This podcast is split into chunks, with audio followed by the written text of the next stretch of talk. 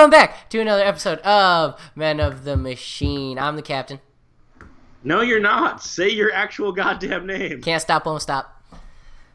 Say your real name, you son Yeah, of a bitch. I did. Captain Mills, Stone Cold Captain Austin, No part of this is accurate. Captain Crunch, Say your goddamn name, Kevin. and you are. Not Kevin. That's fair. You're not. No, no one here is actually, for that matter. And today we are going to be talking about. I, I You had didn't want to discuss what the plans were beforehand? no, I wanted you to lay it on me. I kind of like I had, surprises. I had more than one plan, but all right. yeah, lay it all, all of it, all of it. I always go with the original plan because it's they're all different topics. But um, the one that uh, I was thinking of because like we we're going from the Google Keep of like ideas. Oh, I was like I, I found a way to kind of Frankenstein a bunch of them together. love it. because basically they do a proper fantasy episode where because. Game of Thrones comes back in 60 days, and we can also talk about Harry Potter in the process because that's also fantasy, and also Mm-hmm. my beloved Willow and Legend, which nobody remembers but me, but they're both awesome. hmm Willow's one of the greatest movies I've ever seen in my life. My friend Garrett was obsessed with it when I was a kid, and I was like, "Yeah, this is fun. There's midgets running all over the place." And then I didn't see it for like 15 years, and I watched it again when I was like, I watched it when I was like 19 or 20, so it's still you know five six years ago, so I don't remember most of it. But the movie's so much fun. It's Yeah, so I had the fun. opposite problem where it's like I, I'm like an Alzheimer's patient where like I saw it as a kid and I loved it because I mean I'm the target audience, but like. I was working at a video store when it was it was out on DVD, and I'm like, "Oh, hey, Willow! Willow is awesome. I'm gonna rent Willow." And I watched Willow. I'm like, "Wow, this movie sucks." and then like, um, like when the Blu-ray was coming out, I was like, "Oh my God, Willow! I had to buy this." And it was just like, "Why do I keep doing this to myself?" like, You didn't like it as much than again. yeah, no, because like it's it's my problem. I don't like Ron Howard in general, so I don't know why I keep thinking like this would be as amazing as it was when I done? was sick. A lot of movies. Well, okay, big ones that I would know. uh, Apollo thirteen. Nope. Beautiful Mind. Nope. Uh, I don't know. I don't like his works. I don't. I mean, Grinch. Um, The Grinch, like like the Jim Carrey Grinch. Yes. Love it. Okay, yeah, I'm on board because that's one of my that's pro- that's probably my favorite movie to watch in Christmas, and Franny doesn't like it that much. She's not wrong. She but prefers the original. So do I. But like, since I don't often have access to the original, I usually end up watching the the remake. Move my chair closer. Mm, gotta give it to it. Mm. That's this is weird. This is getting weird. I got this weird thing where I have to be X amount of space away from the mic, and if I'm not, and I'm not in the wheelie chair, I'm in the like normal chair, and I have to squanch it up a little bit and get get right up in it. This is a weird conversation. This is not Well- getting any less weird. I'm just letting But you yeah. know. Apparently, uh, like, according to Facebook, uh, Game of Thrones comes back in about 60 days, like two months. And I'm super stoked because even though you've never seen any of it, you should. Because It's so honestly much to best watch, show though. on television. Not it's like really, actually. it's like 70 hours worth of stuff to catch up on. yes, but that's less than most shows. Like yeah, that's, I guess. it's like well, it's actually like 60 because it's 10 episodes per season. There's six seasons, but um, but what I'm saying like. A normal season of television, like a, like The Flash or Arrow or something like that, that's 20 episodes, 22 episodes usually. So like that's three seasons of regular show. Which the finale finally aired, which so I uh, have not Flash. watched it yet. So no- Yeah, no, no, I didn't watch it. I didn't watch Okay. it either. But they've got that deal with Netflix so that uh, it'll go up in a week or two, and I'll be able to finally catch up because I stopped after the midseason break. So I got What?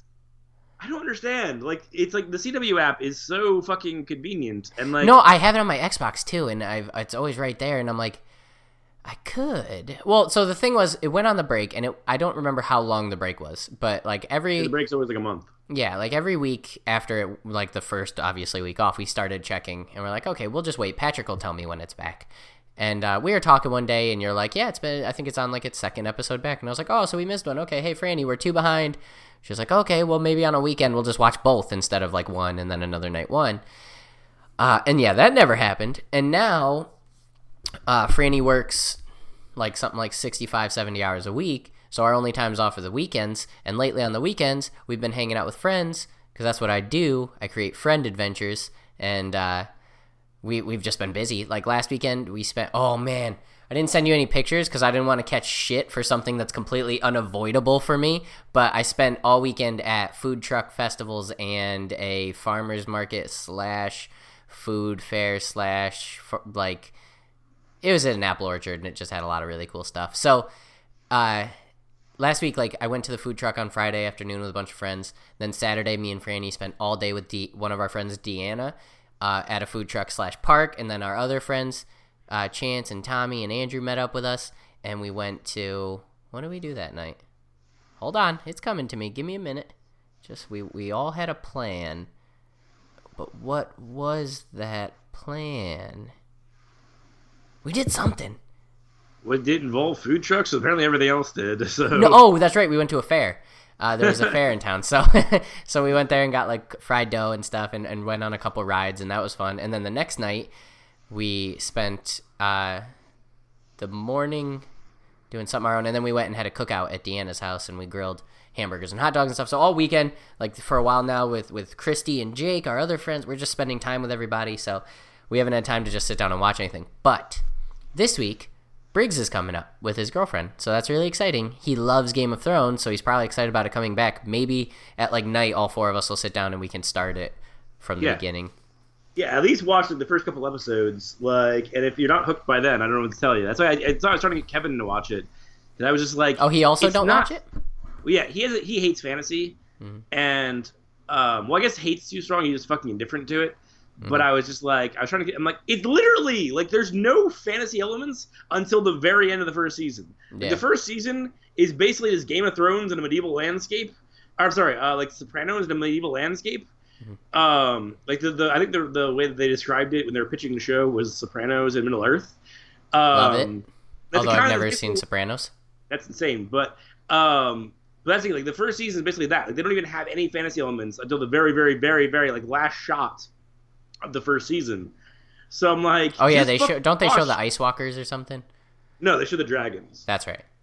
Um, but uh, but as I was, I was like, I was like, honestly, like Jesus Christ, just watch the first couple episodes. If you don't like it past that, then don't watch it anymore. But Mhm. like, if you don't watch the first episode and, you, and if, if, after if it, after it's over, you're not like really desperate to watch the second, then don't like then don't watch anymore. That's fine. Yeah. But like, at least watch the first one because it's the best fucking show on television. You're not even watching it. It is. I won't deny that. I had this big argument at work, not to take us off fantasy too far, but I had this big argument at work with a bunch of friends about why they think some of them think one way, some of them think with me. They think Nirvana is the most overrated band of all time. And I had to like explain to them like it's one thing to say that you don't like it. That's okay. That's fine. You can say you hate them. You can say they're the worst band of all time, this, that, and the other. But you can't deny the effect that someone has on an industry or a genre or whatever. So for me personally, the Beatles, hate them, don't get them, doesn't doesn't meld with me. I don't get it.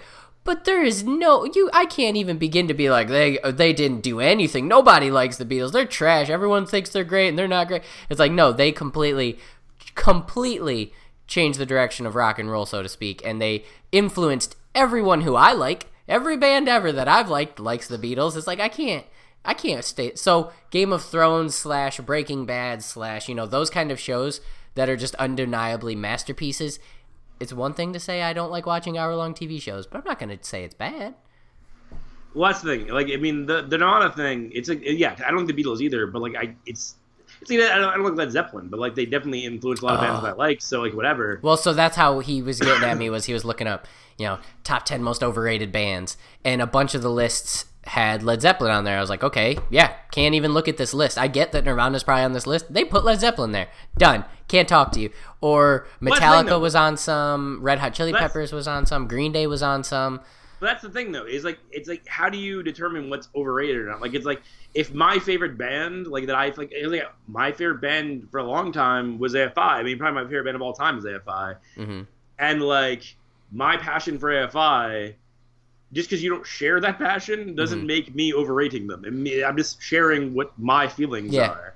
So I think the whole thing with Nirvana, like if Nirvana meant something to you, like, Mm-hmm. and you have something to say about it, and like they they impacted your life, Mhm. then how can somebody else say it's Shit, overrated? the So- I had a uh, I had a school teacher. Well, he was um, what do you call it when someone comes in and teaches your class from college? Like it's their, like they get like a student teacher? Yeah, student teacher. Duh. What was I doing?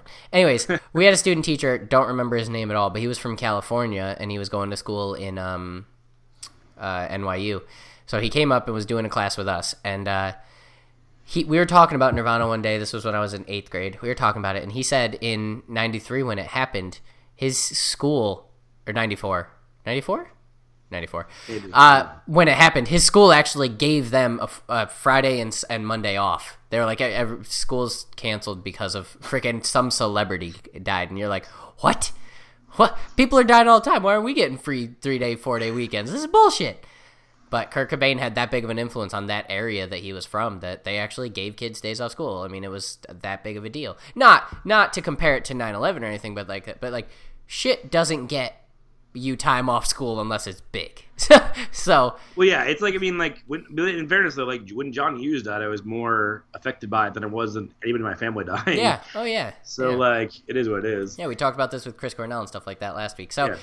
I just didn't get that argument. But yes, Game of Thrones. I definitely I, I have an interest, but I just have that kind of like a whole hour's I sit there and watch anything for an hour, so it's a it's a really shitty excuse, but it's just it's hard to keep me there, but if it's as good as it says, it'll do it. It'll do it. What's that? That's kind of my thing with like Harry Potter, was just like oh my I god. I, I intend to read the books, and like I liked the first book. I was reading it when um when I was still dating Jonna. I was reading it one day. Like I was reading the first book. I read like a huge chunk of it, um, in her room that day, um, and it's like, but it's just I'm saying like it's like I intend to read more, but like, and the the, the books are definitely better. Because the thing is like the first movie is fucking unwatchable. Like I- the I second can- one I can get that 'cause you're an adult. unwatchable. I can get that because you're an Yeah. adult. As a kid, it, obviously nothing's unwatchable, really. I mean, most things you see as a kid are just like, oh, "This is so new to me." But it, the movies, I will not, I will not say the books are better than the movies as a definitive statement. Like in general, yes, that's kind of the th- way art goes, but that's just because when you're reading a book, you're creating your own story. Like you're you're the way the characters look. Yes, they give you a description, but you're really putting it all together in your own head and like voices and inflections, and they can only do so much to sway you. You do the rest. In movies, you're watching one man's take or one Yeah. group's take. So I'm not gonna say it's worse, especially because I think the fourth movie is better than the fourth book, even though they're both my favorite from the overall. Like it's my favorite movie and my favorite book. Um, the third Harry Potter, though, if you don't like the third Harry Potter, then I don't get it because that movie's great. No, that was the first good Harry Potter movie. Yeah. I think is like because the whole story for me with the Harry Potter was like it was when I first moved here. The first like girlfriend that I had like wanted to like watch all of them before it was right before uh, the second Deathly Hallows came out, Okay. and so I was just like, all right. And so like I watched the first one, I'm like that was unwatchable. Like I was like I literally I almost like I literally more than once was like I can't do this. It's corny then, as hell. And then like uh, the second one, really I felt that way for most of it until the very end with the snake, and I was like, okay, this is kind of cool. Um, Yeah, the, third first one I was, was nice. the third one I was sold. Um, like I was like, this is a fucking awesome, and I mean that's Alfonso Cuarón, and plus my love of werewolves. Yep. Um, and the fourth was kind of back to being like, oh Jesus. I like Um, the fourth one. well, I'm saying I like the very very end when Voldemort Oh, returns yeah, that's good. kills uh, Edward Cullen Yep. because she was forcing me to watch Edward uh, Cullen, fuck you! It's not Edward Cullen. God damn it! You almost had me there, you son of a bitch. It's Cedric Diggory, okay? sure, whatever. um, but I was forced to watch um, the Twilight films at the same time, so it was a Ah. really nice cathartic experience. That's fair. Um, Great movies, the by the way.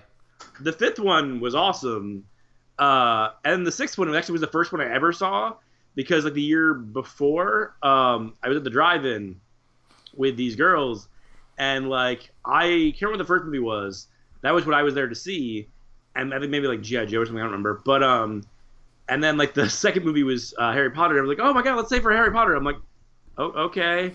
And then we watched it, and I'm just like, I've literally watched foreign films without subtitles and been less confused than I was watching that movie. Like, I had no Yeah, idea what the fuck was The, going the on. sixth one is the biggest, especially since it has the major, the biggest spoiler of Dumbledore dying, and he's well, I like, already knew that. yeah, that. So yes, and then you have Snape's turn, and you have Voldemort really pulling all the strings, and yeah, you can't watch that out of order, man. You can't do that. I don't think it was a plan that I had. Um, well, no, yeah, no, I knew the the thing is that um, a friend of mine when we were kids, um, I can't remember. It was we were like young adults. We were like probably like 19, 20 or something. We went um maybe even eighteen. Um, when uh that book came out, I remember uh one of my friends. I can't remember what the hell he took. He took something like Ritalin or something, Mhm. and stayed up all night and read that book just so he could like spoil it. and walked through town with a shirt he had made where he just took a sharpie and wrote on the shirt like Snape killed Dumbledore. That's the kind of guy that deserves to get punched out on the side of the street, hundred percent. That's a Han Solo dies at the end kind of guy where you deserve to knock him out. but yeah, um, and then the uh, the seventh uh, movie. Again, it's like the, the part. I mean, it's not bad. But like the part that like kind of like worked for me most was the very end when Dobby dies. So I'm just like, oh, oh Jesus, oh, oh you poor bastard. Oh no, you're just trying to be helpful. That's super sad in the book too. So the one thing the the movies did perfect that that that went along with the books was the tone change. Like you said, the first two child child's play. They're they're made for kids. They're they're goofy and and they're whimsical and like, oh no, what's gonna happen? I don't know.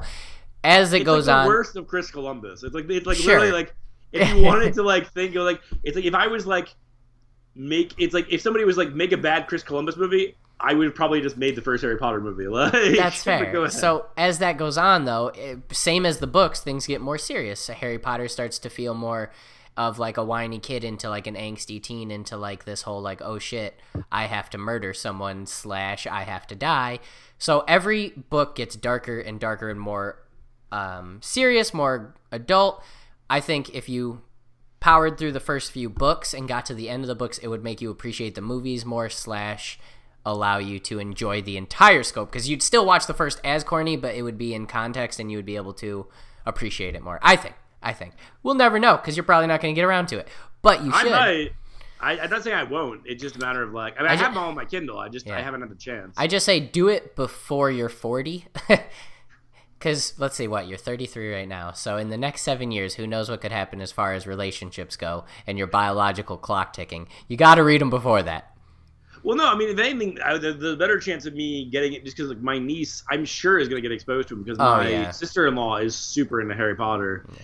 and she has all the books yeah there's like, no moderate harry potter fans that's not a real yeah. thing yeah, but it's like so. I mean, like that's the thing. Like that that'll probably be the thing that kind of pushes me. And if, if anything, it's like as soon as she starts to like understand like entertainment more than just like random little YouTube videos they watch to calm her down. And, and that'll be amazing. What if like like when she's like five years old or six? No, that's too young. What if at like seven years old? I think that's when you start reading. She starts reading the first book. You could read it with her. You could experience that whole shit with her. That'd be a wonderful they're, moment. They're literally they're reading it to her now. Like, well, yeah, but I mean, she could read it herself, yeah. and that would be cool. Well, yeah, no, like my my plan is basically like because I think it's funny. My brother and I were talking the other day about the DC uh, cinematic universe, mm-hmm. and um, and I was just like talking about like um, how I because I, cause I just this week after I watched, which you should watch too. It's really fucking good. It's on Hulu called Batman and Bill. It's about like basically the fight to get Bill Finger uh, credit for creating Batman, which okay he was the guy who created like because what Bob Kane created was fucking Birdman. He created a, a bird, like a, a, guy with bird wings, mm-hmm. a domino mask, like a red costume. And Bill Finger was like, no, it would be cooler if he was Batman and like did the cowl, blah blah blah, and then created all like like created Robin, created Joker, like create all these fucking characters, and never got a lick of credit. And literally until like like in the '60s, people like were for like a brief period were kind of like giving him credit, like just kind of whatever anecdotally, mm-hmm. and um, and then Bob Kane just shut that shit down hard. And I guess like right before he died, he was just like he felt regret about it. I'm like, well, yeah, fuck you, just because you're dying, now you're just like, yeah. oh, I've been such a shit. um, but uh, but yeah, so like um, there's one guy who actually he ended up tweeting me back because I just I just tweeted that I like um, I had been fighting for that for years too. Just I was yeah. just like, whenever people talk about Batman, I was always like, whenever we talk about the, the creator of Batman, I'd always be like Bill Finger and Bob Kane. Mm-hmm. Like, um, and like he ended up tweeting me back and just like, thanks for fighting the good fight. Um, but yeah, it's this documentary, and I watched that, and then after I watched that, um, I watched uh, Batman vs Superman again, the mm-hmm. uh, director's cut of it, and I was just saying like I was like whatever, talking about my brother, and he's like, yeah, I'm never gonna watch it. He's like, when when she's old enough, you can show Amelia. I'm like, I was like, you can show Amelia like Wonder Woman. I'm like, oh, when, when when I deem her old enough to understand, she'll be watching Wonder Woman, and then be- based on interest, Man of Steel, and then based on interest, like just like I was like, basically, I will be like judging by her reactions, uh-huh. like every comic book film. She'll be watching the screen. You'll be watching her eyes.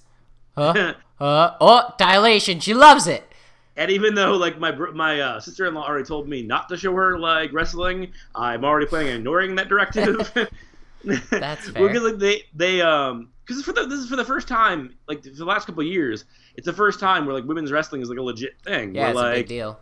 where like match of the year candidates are done by women like and so it's like the whole thing of it i was like that's something that, like and, like, and also this year they're doing um the Mae Young classic Mhm. where they did the they've been doing the dusty classic for the last couple of years tag team tournament they did the cruiserweight classic uh, last summer Mm. and this year they're doing the Mae Young Classic, which is a women's tournament.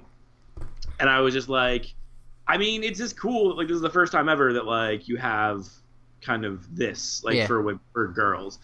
Um, but yeah, anyway, like on the Harry Potter thing, and then I watched like the last movie, and I was just like, apparently I mis I misinterpreted what the Horcruxes were because I thought like basically Oh yeah, was, sixth like, movie they introduced that and you didn't. Okay, yep. Well, I, say that, I was just like, I apparently misinterpreted they were. I thought it was basically like, um, you destroy all the Horcruxes, and then it's like, then you basically, then you can fight the final battle. Mhm. I didn't know once you've destroyed all the Horcruxes, it's done. So like, um, when uh Neville like cuts the head off the snake Yeah. and like did um Voldemort just goes down, I was like, what? Well, yeah. like, that's our fucking finale. Like really? well, Like- kind of the finale, but yeah, it's every every like, piece of him. Every the movie did it. So the book does it a little better. In the movie, Voldemort, or I mean, in the book, sorry, Voldemort dies. He doesn't. He doesn't ash away into the air or anything. Harry Potter kills Voldemort in the book, and it's wonderful. And you're like, ah, ah, we did it, we did it. But in the movie, they kind of copped out. But yeah, no, every Horcrux, as you, you probably know by now, but I'm gonna explain it now because you got me excited. Every Horcrux is a is a literal piece of his soul. It is not like some holding cell of like if I need to, I can transfer a little bit here and there. Um, every time you murder someone in cold blood, you break your soul in half, and he puts it into a different piece. So, so I don't. They don't really touch on that a lot, like because a lot of people have killed a lot of people without realizing they've broken their soul. But apparently, it's pretty like irreparable. But Voldemort figures out yes how to put it into a Horcrux, so he f- puts them all over the place. He thinks he's only done seven of them. He thinks, but he's a dumbass, clearly. Um, and he put part of himself into Harry Potter. So when he kills Harry Potter in the movie, they did that pretty well where when Harry Potter finally realizes he's not actually dead, he comes back into his body, and you see Voldemort like all weak and hungover. Every time they do that, Voldemort basically gets fatigued. So when they break the amulet, when they break this, when they break that, Voldemort's like, "Oh, I'm so tired. I don't know why." So yeah, in the movie, slices that. It's the very last Horcrux. It's the very, it's the second to last piece of soul that Voldemort has left. So when that gets sliced, Voldemort gets tired again, which allows Harry to win the battle, which shows him ash out in the most just lame. I loved it, obviously, but comparatively, because I watched the movies before the books, comparatively, the book is way more satisfying. It's like, oh no, you've taken the last piece, I'm weak, but I'm still going to try to get you. And Harry's like, oh, good one, pow, you're done. And it's so Well, great. The thing I thought was funny because I saw with my friend Alyssa, um, the drive-in, uh, the year came out, and like I, it's, it, it's I've compared it to before where it's like um, Garth Ennis, uh, the comic book writer who created Preacher and like was one of like the most prolific Punisher, Hitman. and probably Hit man. Yes, I mean he's he's fucking he's Garth Ennis. But like he was about like um why he always does superheroes is kind of like ridiculous, and he's like, okay, imagine you didn't come to superheroes as a child. Like imagine you came to them as an adult. Like look at how fucking ridiculous they are on that level. And then he's just like, that's what happened. Is like when I was a kid, I wasn't reading superhero comics, so it's like as soon as like I get to superhero comics, I'm already like a teenager and an adult. So at that point, I'm like, what the fuck is this shit? so that's why I do what I do like I'm just doing, I'm taking the piss because that's what it is. It's ridiculous. Yeah. That's my thing with Harry Potter was I was like, I love that we've reached the point in tentpole summer cinema where you can literally just have a finale of a massive tentpole film where it's you, this is be you can't this is video so you can't see it but like yeah. where just two dudes with wands in slow motion just going I'm just Yeah. like can you just hit each other with a wand or something I was just like I was Can you like, poke each other at least? Like I do was like, something. this, is, this is giving me nothing like this is doing nothing for me Uh, but like I mean again it's like it, but as I'm saying it's, it's not my thing and I get people that grew up with it because that's the thing like I remember um like when I was talking about it like when it was happening like when I was wa- I just watched all the movies um with like my friends like uh it was like Sarah Layton uh Reese Williams um we were like waiting outside of Valentine's one night and they're I think the exact same age as like you. Yeah. And they're basically talking about how like, um, are you crying? I yawned. It makes my eyes Oh. water. um, I'm just so emotional well. because Harry Potter is just is really touching, and Remus didn't deserve that. Okay. but they're talking about like, um, like it's like the way they grew up with it. I'm like, I completely get it. Cause like the reason that I'm still so attached to like Ninja Turtles and shit, and like I will read anything or like watch anything Ninja Turtles related, probably until I'm dead, is because Yeah. of like the way it's like attached to me. So I get it. And like comic books, same thing. Like those characters, it's the same fucking thing. Yeah. But it just like for me, it's like that's like I watched it as an adult, and like that's the whole thing. It's like I, to me, there's no magic to it. It's just like I'm just watching them as films, Yeah. and I'm like, what the fuck is the matter with you people? Like, Takes a little bit out of it for sure. But like, I, I was like, this is not good. the uh, uh, J.K. Rowling actually came out and said because so that's why I thought maybe you'd like the last two three movies because a lot of like pivotal characters die. You know, it's like Game of Thrones and Harry Potter. It's just like it's not that I care. Just like it's not like I'm just like just because No, characters. I know you don't like death, but you like good storytelling. And if they're just like, "Hey, everyone lived in the end, and Harry Potter won," like that's boring as shit. It's like, no, there was sacrifices. Like shit had to happen for this to get here. Um, J.K. Rowling, huh?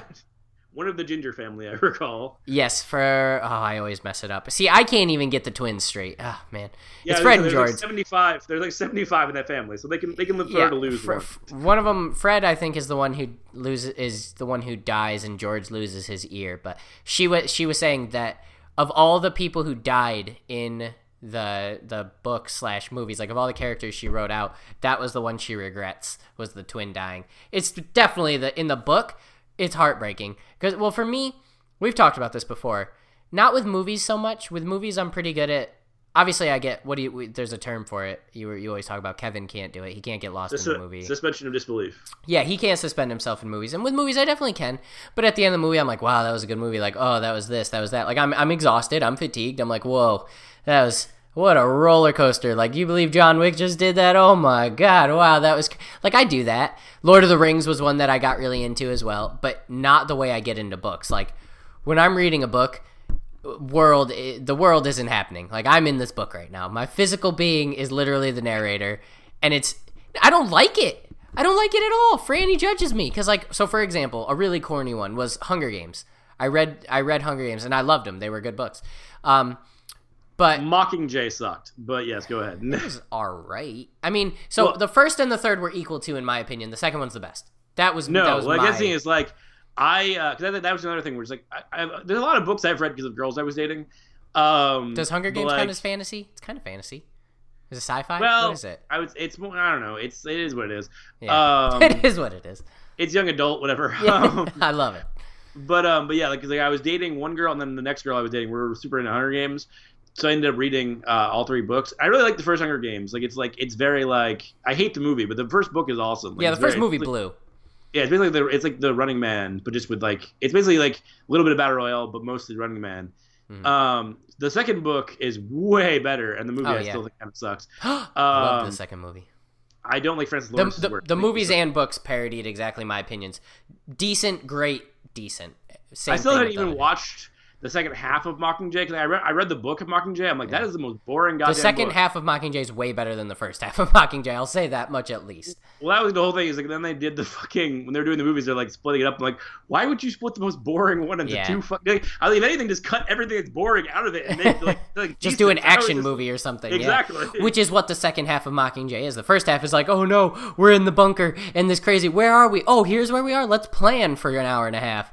The second half of Mockingjay is them actually doing the scenes, and it's I, I'd rec just for the sake of finishing out the trilogy, I'd recommend watching it. But anyways, the books. So I was reading them slash listening to audiobooks at work. So I'd get home, sit on the couch, read, read, read, go to bed, wake up, read for like half an hour, go to work, put the audiobook in, and just listen to it for the whole day, and then get back home. So it took me four days to read all the books, and Jesus. which which is you know it's a book a day. It's not bad. That's so. people like on meth do like. but right, go ahead. But it was to the point where when something good happened, I was having a good day. When something bad happened, I was kind of bummed out. When someone died, I'd lay on my couch and be like, "Why is life so short?"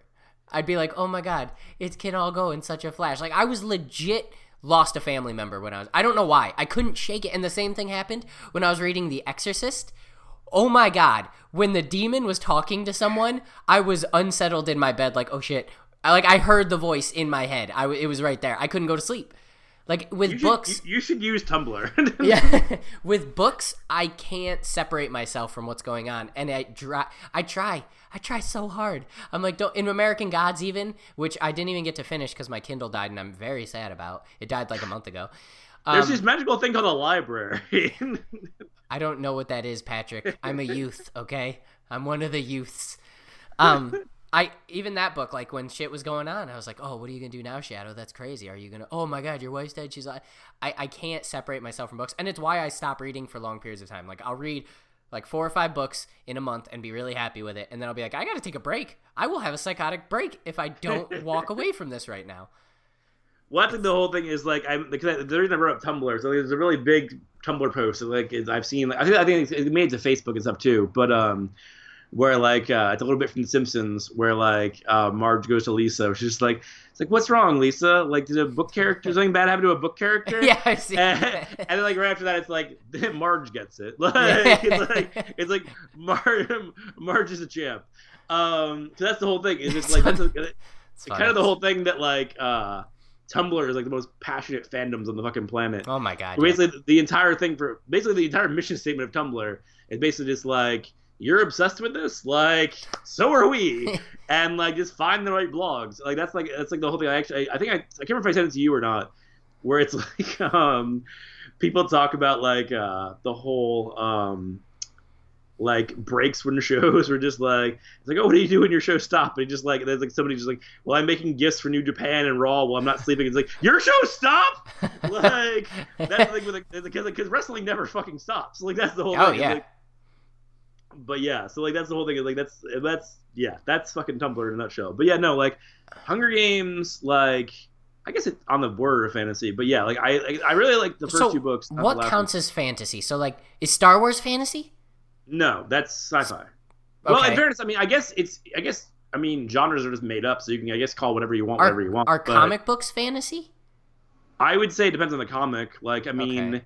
there was a period where aquaman was kind of fantasy like they did this weird thing where they made him like it was like a fantasy book with Kurt Busiek. Well, no, they've always had the Atlantis, but um, when Kurt Busiek wrote it, that's actually where they really lost me because I'm like, to me, Aquaman is a superhero, and you do it like a Mhm. fantasy. Like I get it, like that's because basically they didn't know what the fuck to do with Aquaman, so they were like, well, let's try this. Yeah, like you could do like- a, a really cool fantasy story with Wonder Woman and like the Amazons and stuff, couldn't you? You could do anything. I mean, that's the whole thing. Like with like really fiction in general, but especially in comics, books, whatever. You can do whatever the fuck you want. Like that's the whole fucking. That's why I think I always think it's funny when people talk. It's just like when um, it's like in music. I mean, anything creative. Like I think- it's funny when people are like, um, remember like I I've wanted to start a punk band like more than once, like here, and like I like Justin was an example where like he was like, well, I don't want to be like limited. I'm like, why do people feel like you have to be limited? Like it's like the Clash are a punk band. Mhm. The Clash did whatever the fuck they felt like. Yeah, Like they, if they wanted to do like old school rock and roll, they did old school rock and roll. If they wanted to do ska, they did ska. If they wanted to do reggae, they did reggae. Like if they wanted to do whatever the fuck they felt like doing, Mhm. they fucking did. Like so, that's what I'm saying. Like I don't understand why people feel like anything you can't do. It's just like in comics, like the only thing you really, I mean, it's editorial. So I mean, basically, you, it's like whether or not you're allowed to like or copyrights and shit like that. But well, no, 'cause that's the whole thing is because usually it's like DC. Like, like, let's say, like for example, um, I guess Jeff Lemire and Trevor Foreman pitched a Doom Patrol book, okay, and that hurts me that it didn't happen. But it's like the whole thing is basically like, I'm DC Comics, Mhm. um, or like editor of DC Comics, whatever. Uh, Jeff Lemire pitches me a story for Doom Patrol. Mhm. I don't like his pitch, so therefore it does not happen because I Yeah. own the characters. yes, So like that's the whole thing. Is it like it's basically like um you can't you, you only get to play with the toys that they let you. yeah, That's when that's when they kind of limits you in terms of comics because like that's the thing is like in the end you can kind of it, it, once you've been given the keys to the kingdom you can do whatever the fuck you want. Grant Morrison's a perfect example. Mhm. Like Grant Morrison is the most batshit insane stuff with mainstream characters. he's done X Men a lot, right? He did New X Men. He did a, Okay. he did a run. Okay, Um, but like his Batman run and his new X Men. I actually his Batman run is probably the best example of how, like, how fucking far you can take that shit. Because that shit is fucking insane. Like, but that's the whole thing is like his new X Men run is definitely like, it's it's different than any X Men that had come before it. Mhm. is that the one that I'm that that you had me buy at com at Comic Con? Yes. yes okay, yeah, with that weird ass thing that killed Doctor or controls Professor X. Weird. Well, yeah, that's uh his sister. Cassandra Nova.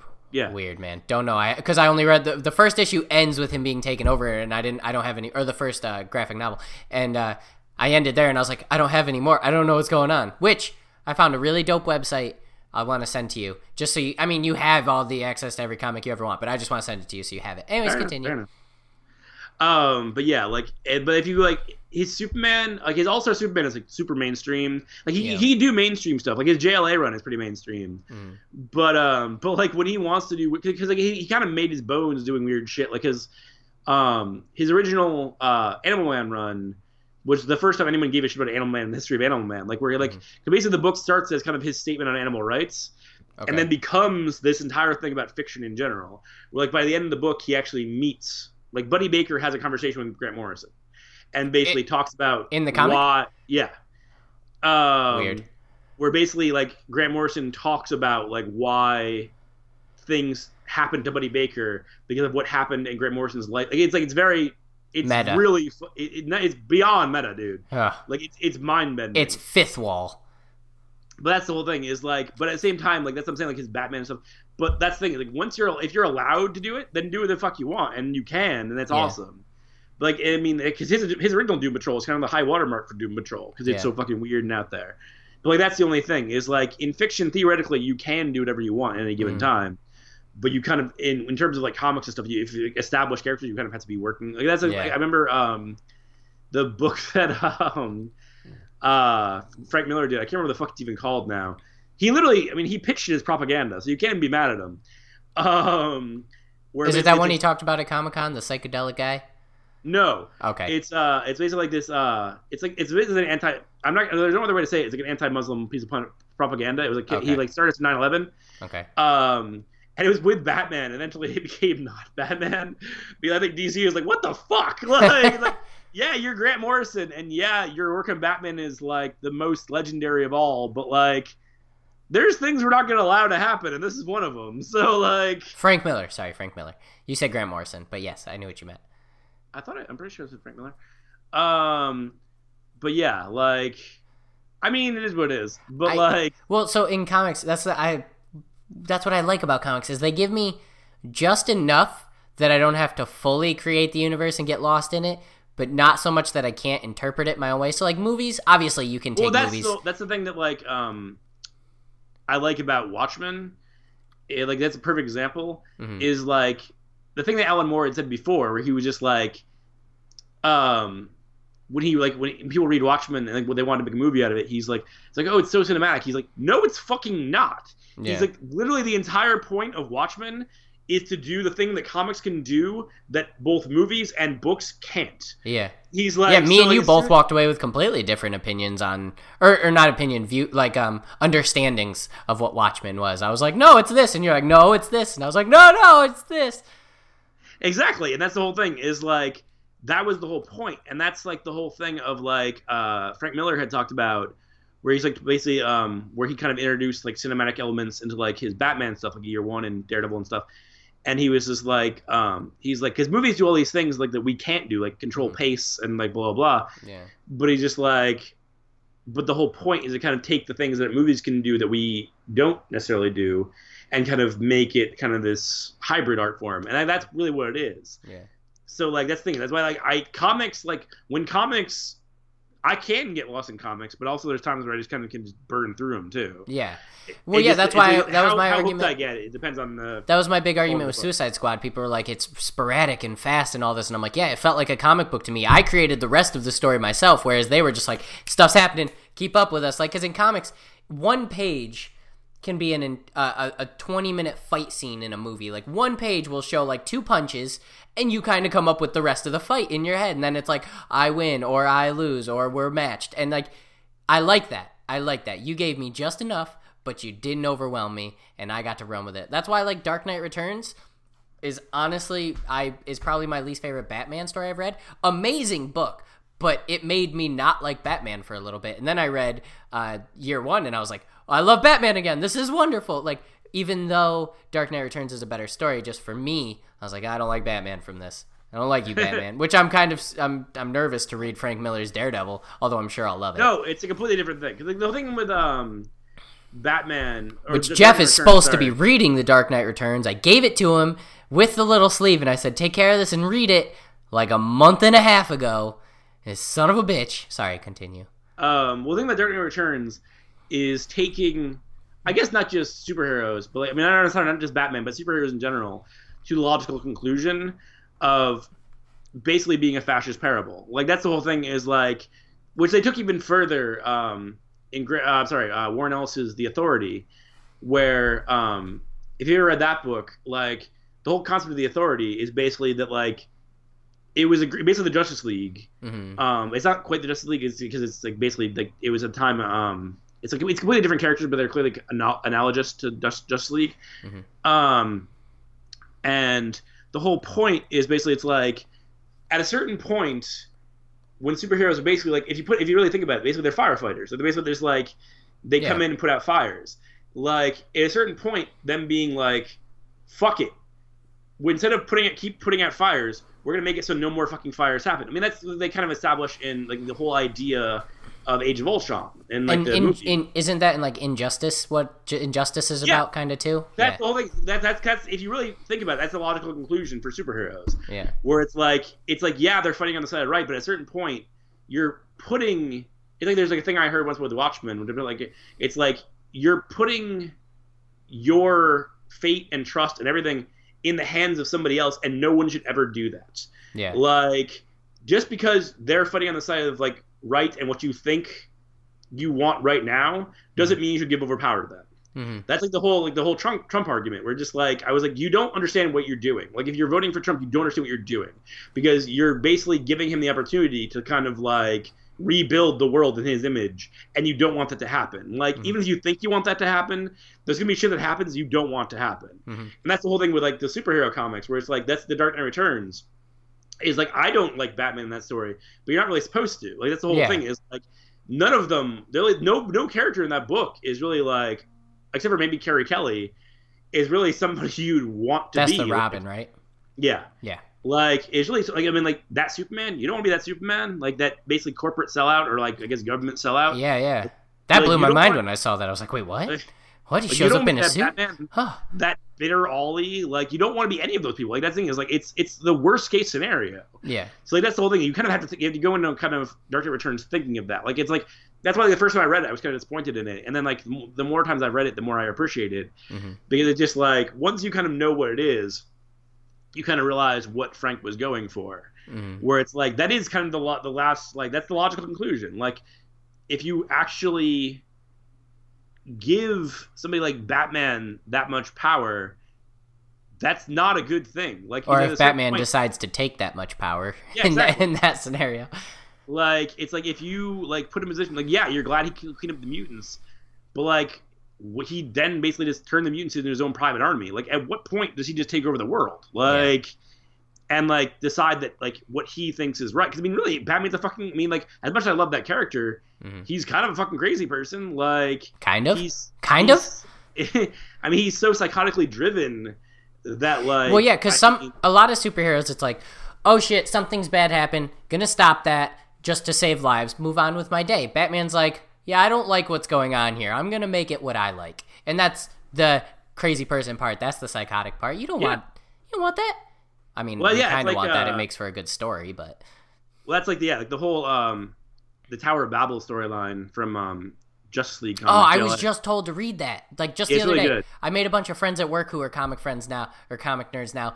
Actually, on that note, that sorry to take you off. We'll come back to it. Um, I'm gonna have like two or three friends from work that are actually gonna be at New York City Comic Con too for Thursday, Friday, Saturday. So we should uh, we should go out to dinner or something one of those nights and talk about what we did at Comic Con that day, and that would be fun. Sure. Maybe we could go Kevin- to that place finally. The the Slaughtered Lamb. yeah, slaughtered lamb. That would be cool.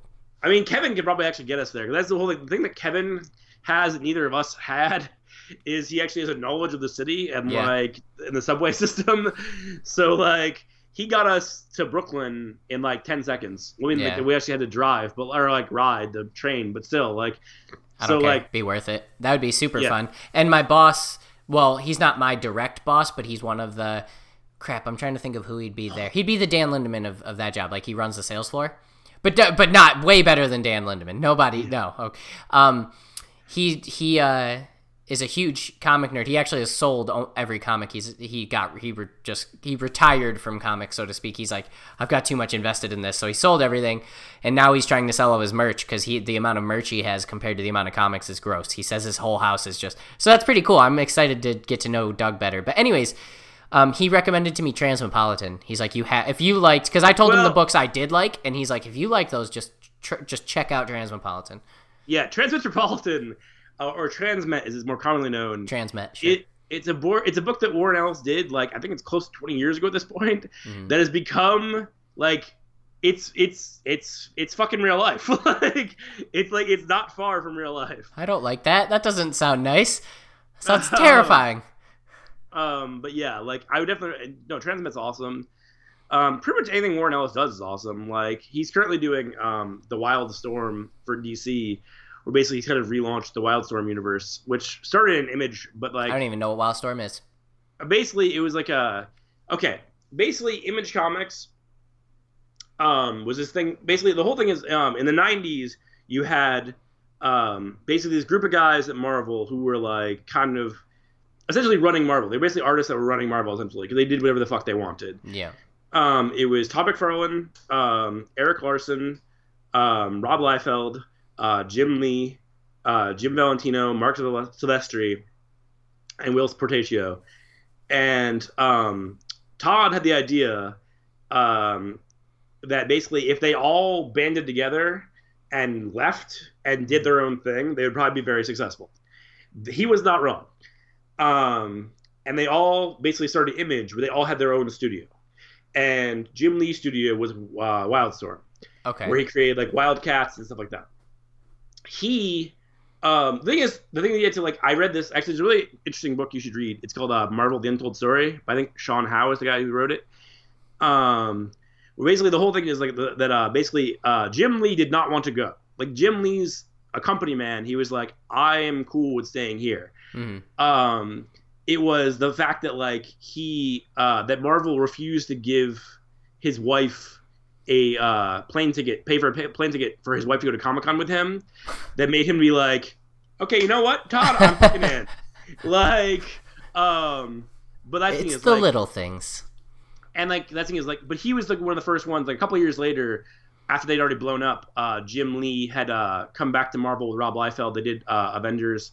He did Fantastic Four and um, uh, Iron Man. Liefeld did Captain America and the Avengers, um, which I guess Todd saw as a huge fucking like betrayal. But like knowing both of those guys, like it's like they don't really give a shit. Yeah. Um, but that's the whole thing is like then Jim Lee like uh, at one point did basically literally just sold the studio to Image Mhm. um, at some point in like the 2000s, and so since then, uh, Wildstorm's been a part of the DC banner, and um, they've like flirted with um, using like the Wildstorm characters like in the DC universe proper. But they've never really kind of gotten there. Like the, the, the closest they did, like they had they used like Grifter in um, the book that was like a weekly book a couple years ago.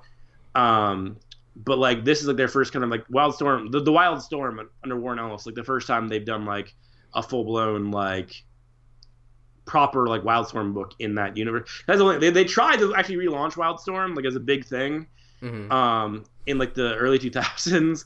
The problem with that was that they got really good talent, like top shelf talent, like the aforementioned Grant Morrison was going to write. Um, he was going to write Wildcats with Jim Lee drawing it, Mhm. which I love both those guys. But the second you hear those names, you should just expect that book to never come out. Mhm. Issue one came out. I'm still waiting for issue two. Um, this is like ten years. I was just about to say, yeah. How long has it been? Um, Grant Morrison was going to do the Authority, I think it was, or yeah, I think it was the Authority with Gene Ha. That book, I think two issues come out and then never again. Um, but like it was either they're trying to relaunch the whole thing, but the problem is the people that they used, it was just like really great top shelf talent, but people who can't fucking keep a schedule to save their fucking Yeah. lives. So like, so it never really kind of came to fruition. But this is like the first time in a while they're doing like a proper like Wildstorm book, and I'm stoked just because um, when I was a kid, like, because when I was a kid, I only really knew Marvel and DC, and then like um, when I was like 12, I think I was like 11 or 12, I met my uh, best friend for a long time. His name was June Bernardino, and I went to his house, and he literally had a drawer, like a, a like one of his like um like bedroom, like in his uh, dresser. He had a dresser drawer. I think it was actually two drawers filled with comic books, just filled. And like most stuff he had was like we liked the same things. So he had X Men and he had Image. And we would literally just sit in his fucking room all fucking day. and Grab one from the drawer. Grab one from Yeah, the drawer. and so like I read fuck tons of Wildcats, which was Jim Lee's like original book there. Uh, fuck tons of Wildcats and a lot of Youngblood, Rob Liefeld's book, um, and also Gen Thirteen. Um, and I read like a fuck tons of that. So like the fact that I love that shit so much, like the fact that because basically, uh, even though they're calling it the Wild Storm, Mhm. it's basically a new Wildcats book. So I'm just stoked on that fact because like I always really like Grifter as a character. Like I feel like of all the Wolverine ripoffs, Grifter was probably the most successful. Like I don't even know that. I'm gonna was- Google it. Grifter is kind of like right in between um, Gambit and Wolverine, like in terms of like the character, where he's like he's dangerous, but he's also very kind of charismatic and charming, but without being like over the top in either direction, in my opinion. And uh, oh, he looks badass with the red thing on his face. yeah, yeah, he Oh, really cool he looks awesome. yeah. Expertly adept at hand-to-hand combat, excellent marksman with both firearms and thrown weapons, powerful psi powers, usually dormant. Oh, okay. Uh, accelerated healing factor, longevity, telekinesis, and telepathy. He sounds badass. Well, yeah, that's the whole thing. I mean, in fairness, though, if you look at like really all the Marvel books uh, like at the time, Mhm. they were all basically, or I'm sorry, all the Image books, they were all basically just took taking shit either they were already doing or wanted to do, and just kind of ripping it off, which is why they all got sued. Put it on a new Oh. character and continue on. Because basically, like Jim Lee, he made his name drawing X Men, and Wildcats. Let's be honest, is basically X Men. Um, and it's it's awesome, but it's basically X Men. That's the reason I liked it so much as a child. Like, basically, Todd McFarlane's Spawn. It's not that far from what he was doing on Spider Man anyway.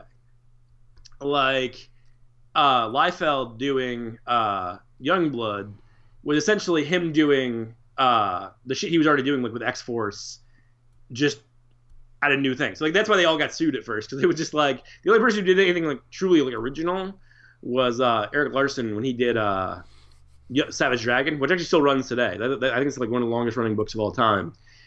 Um, in terms of like the same creative team because he's been writing and drawing it since the beginning. Um, but yeah, like I think he's the only one that didn't get sued because he's the only one that didn't rip it. Like didn't just kind of just do like, hey, I don't want to work at Marvel anymore, but I want to do this anyway. Mhm. And then at a certain point, Marvel's like, um, you understand how intellectual property works, right? like, um, but yeah, like, so yeah, um, Transmet was uh, actually at Vertigo. God, I keep forgetting where we are, and then you bring it back so smoothly. Okay, continue. Uh, Transmet was at Vertigo, which is like for a long time it was kind of like almost like the it, it was never creator owned. Vertigo was Preacher, right? yeah, Okay. it was never creator owned, but it was kind of the most creatively free. okay. like because um it was like because because basically the whole thing image was it was creator owned like that was the whole point was that they're all like we're creating all these characters and making all this money for you and we're not getting dick out of it like we're getting Mhm. even though they were getting paid ridiculous sums of money Well, yeah, but not comparatively to what it is. It's like, hey, Well, we yeah. made a hundred million dollars. Here's one million. It's like, oh my god, a million dollars. Wait a minute, that's one percent. What the hell? yeah exactly that's why they did like that's the whole thing is like well and that's why like the ironic thing that i thought was funny was um uh the whole point of image basically they were like that was the whole thing. Is like it was creator owned. Like it's like if you create something, it's yours. Like you Yeah. have all the like you, you have the rights to say whatever. And then like um, Todd McFarlane ended up getting sued, um, because uh, during um, his because he while he was doing Spawn, he brought in a lot of people from other places. Like most notably, like uh, like Neil Gaiman, who was Mhm. doing Sandman. Um, he was like, "Oh hey, come do an issue with Spawn." And in that issue, he created Angela, Medieval Spawn, and Cogliostro. Those characters got milked for all they were worth. And Neil Gaiman's like, okay, well, so where's my like whatever? And he's like, and Tom McFarlane, I love Tom McFarlane. He was the nicest person when I met him. Mhm. But I was like, Tom McFarlane, being who he is, was like, no, no, no. It's it's work for hire. Like you, I own it. You, it was, and they was just like, fuck you. Like that's not what this is. Yeah. Like, I No, created those characters. It's creator doing what. Marvel did, you son of a bitch. Yeah. And like he spent years in court, and he eventually won. Neil Gaiman Neil Gaiman- he the won? rights Okay. back. He won the rights back to Angela and immediately sold them to Marvel, which is why she's now a Marvel character. Um, Just to spite them. I don't think it was to spite them. I think it was just a matter of he had a good relationship with Marvel, and like they made him an offer, and it was like, eh, fuck it. Like, what the fuck am I gonna do with it? Yeah. Um, but yeah, like the whole thing is like, uh, but that's the thing with Vertigo was it was Vertigo was not creator owned. I think everybody owns a piece of everything, hmm and they all have a say. But I don't think that anybody actually. I'm, I'm po- positive nobody actually owns anything. It's the companies. Yeah, it's like Preacher, Transmet, um, like Sandman, all that shit. Like Neil Gaiman gets to say, Garth Ennis gets to say, like blah blah. blah but like none of them actually own anything, so in the end, it's not theirs. Yeah. But um, it's like the opposite of Image. But like you, they did get a fuck ton of creative freedom. Like that was the whole reason people used to go to Vertigo, and Vertigo is kind of no longer a thing, which is sad. But um, that was kind of the reason you went to Vertigo back in the day. Was it was like it was kind of like your chance to kind of work corporate, so therefore like make money, yeah. but also get to kind of do whatever the fuck you wanted. Um, so it's kind of the best of both worlds. So the whole thing with Image. The reason that most of the books that I buy, I actually pay for instead of just either um, using Marvel Limited or perfectly legal means, yes. um, um, is because Image. The way Image works is, um, I mean, I mean, I'm sure Image is getting a hefty percentage, but also the writers, writers and artists are also getting a hefty percentage. Like, yeah. It's like there's no front end money. Like It's more you- evenly distributed. when you create a book and image, you they they're basically taking a gamble on you because you don't get dick. Like you you basically like you got the creative freedom. Like you don't get a lot of money at the start. It's a matter of when the book like as the book sells, they that's where you make your money. Okay. So that's why the books that I buy, most of them I, I don't the ones I I get our image because I'm Yeah. like I have no problem paying for those. So I know that's going to the writer and artist. Yeah. Like the whole reason, like when I go to sh- like the the way I never really bought music, um, as soon as I didn't have to, like as soon as like Napster and everything was a thing, because I'm like, what I will do is I will go to a show and I will buy that band's merch. That's where they get most of their money from, anyways. exactly Yeah. because they're printing the shirts. Like that's the thing. Like I mean, Christ, I was at uh the I was at Ace's house the night the mess were making the shirts for tour. Yeah. Like that's the thing. They bought the shirts. They're making the shirts. They're selling the shirts. Yeah. Like it's all them. So it's like the whole thing. It's like that's the thing. Like I have no problem like going to the show, giving you money for the show, and then buying a shirt while I'm there. 'Cause all that money is going to you, and like that's Mhm. why that's why, and that's why I don't mind stealing the music. I'm like that's just screwing the record company. It's not really screwing you as much. Yeah. Um, but yeah, like that's the whole thing with like uh, the Vertigo stuff was it was like you had really cool like that's where kind of Constantine was really a thing. Yeah, Because Hell, Hell, Hellblazer was yep. That's what it's called. Hellblazer. It was a wrong long running book. Obviously, Sandman, Transmet, uh, Preacher. Like, there's tons of legendary shit that came out of Vertigo. hmm Um, but like in recent years, a lot of it's kind of been absorbed into the regular DC universe. Like now, like um, John Constantine and Swamp Thing are back to being DC Well, yeah, characters. they just did Justice League Dark and whatnot with Constantine in it, yeah, and Which Swamp Thing. Yeah. I love that. Like apparently, the original plan for um, the Justice League Dark movie that still has yet to happen um, was going to be called Dark Universe, I guess. And then um, uh, earlier this week, uh, Universal announced the name for their like monster universe to be Yeah. Dark Universe. I Yeah, I saw that. Were they just basically just pissing on DC shoes? like, what the fuck was that? Um, I mean, I'm still excited for it, although I do think from the, I just don't understand. Like, I'm not saying they're bad, but it just like, for me, the whole thing with monsters is like the whole point is to do like horror stories with the monsters. Yeah, scary stuff. Like doing the fact they're doing like another action mummy movie. I'm like, I don't think you understand. like, Maybe they'll maybe it'll this? do like the critics and whatnot will push it one direction, so the next in the series will be more. Well, actually, maybe every character will just have its own feel. Maybe they'll well, do that's the thing. that. I mean, apparently the next one they're doing after this is uh, Bride of Frankenstein, which Mhm. I was like, I really hope they don't fuck up because I'm not sure I love Frankenstein and Bride of Frankenstein, Yeah. but we'll see. I'm really excited that Javier Bardem is playing Frankenstein's monster, though. That's Really? Yeah. Oh, I like Javier Bardem, although I always confuse him with the other guy who looks identical to him. The guy who played comedian. W- What? Yeah. How the fuck do you think they look anything? They don't look anything Hold on. Hold on. Let me show you a thing. Javier Bardem looks like Lookalike. a- Okay, yeah, I don't know his name, so I'm just gonna type in that lookalike actor. Jeffrey Dean Morgan. Yeah, side by side, fluffing identical. It's absurd. Oh my god, it's so crazy. Where did you send this to me? Oh, Oh, you no, no. on Skype. Oh. No, I'm gonna share my screen with you on Skype right now. Ready? This is gonna this is gonna show you. This is gonna blow your face off. Boom. Screen is shared. Oh, hold on. Share entire screen. Yes, share entire screen. What the hell do you think I want from you, you stupid ass little punk ass little bitch ass ass? Uh, any of these I could pick, but where was the one I was just looking at? Mm, that one. Look at that one. Let's open this one. Open it up. Okay, fine, but most of the time I don't. Okay, well, in characters, they make they're obviously yes, they. But when you just take the man and put him side by side, it is In fairness, if you find two pictures of like any two people, you could probably like find pictures that make them look. Look at that. Ho! Yeah, no, you can't walk out of that one. That hold on, how do I cancel this? I gotta find a way to stop this. Okay. Anyways, last question before we get into our games, because by the way, we've been Okay. recording for an hour and only about ten of it was fantasy, so that's okay. Uh, who? Which? Then I'm not going back to fantasy. Which comic? Well, then fucking watch Game of Thrones. We can talk about that when we get to Okay, it. yes. Game of Thrones, and we'll do a whole episode about it. I'll probably end up watching it like Saturday or maybe tomorrow night. I don't know. Depends on when Franny gets home from work. Which comic of of like massive prestige, such as Watchmen coming back, is going to be the next to be rewritten into a modern story? Any anything, because like you were talking about them making like Dark Knight Returns canon again, which isn't re- obviously bringing the sta- story in, but it's like, oh look at this, this is canon. Which story do you think's coming to come back next? Um, honestly, they've kind of flirted with it, but it wouldn't. Cause it, okay, again, again, I will say, I have not. They they've said that the Dark Knight Returns might become canon. I am not Yes, saying it will become canon, potential.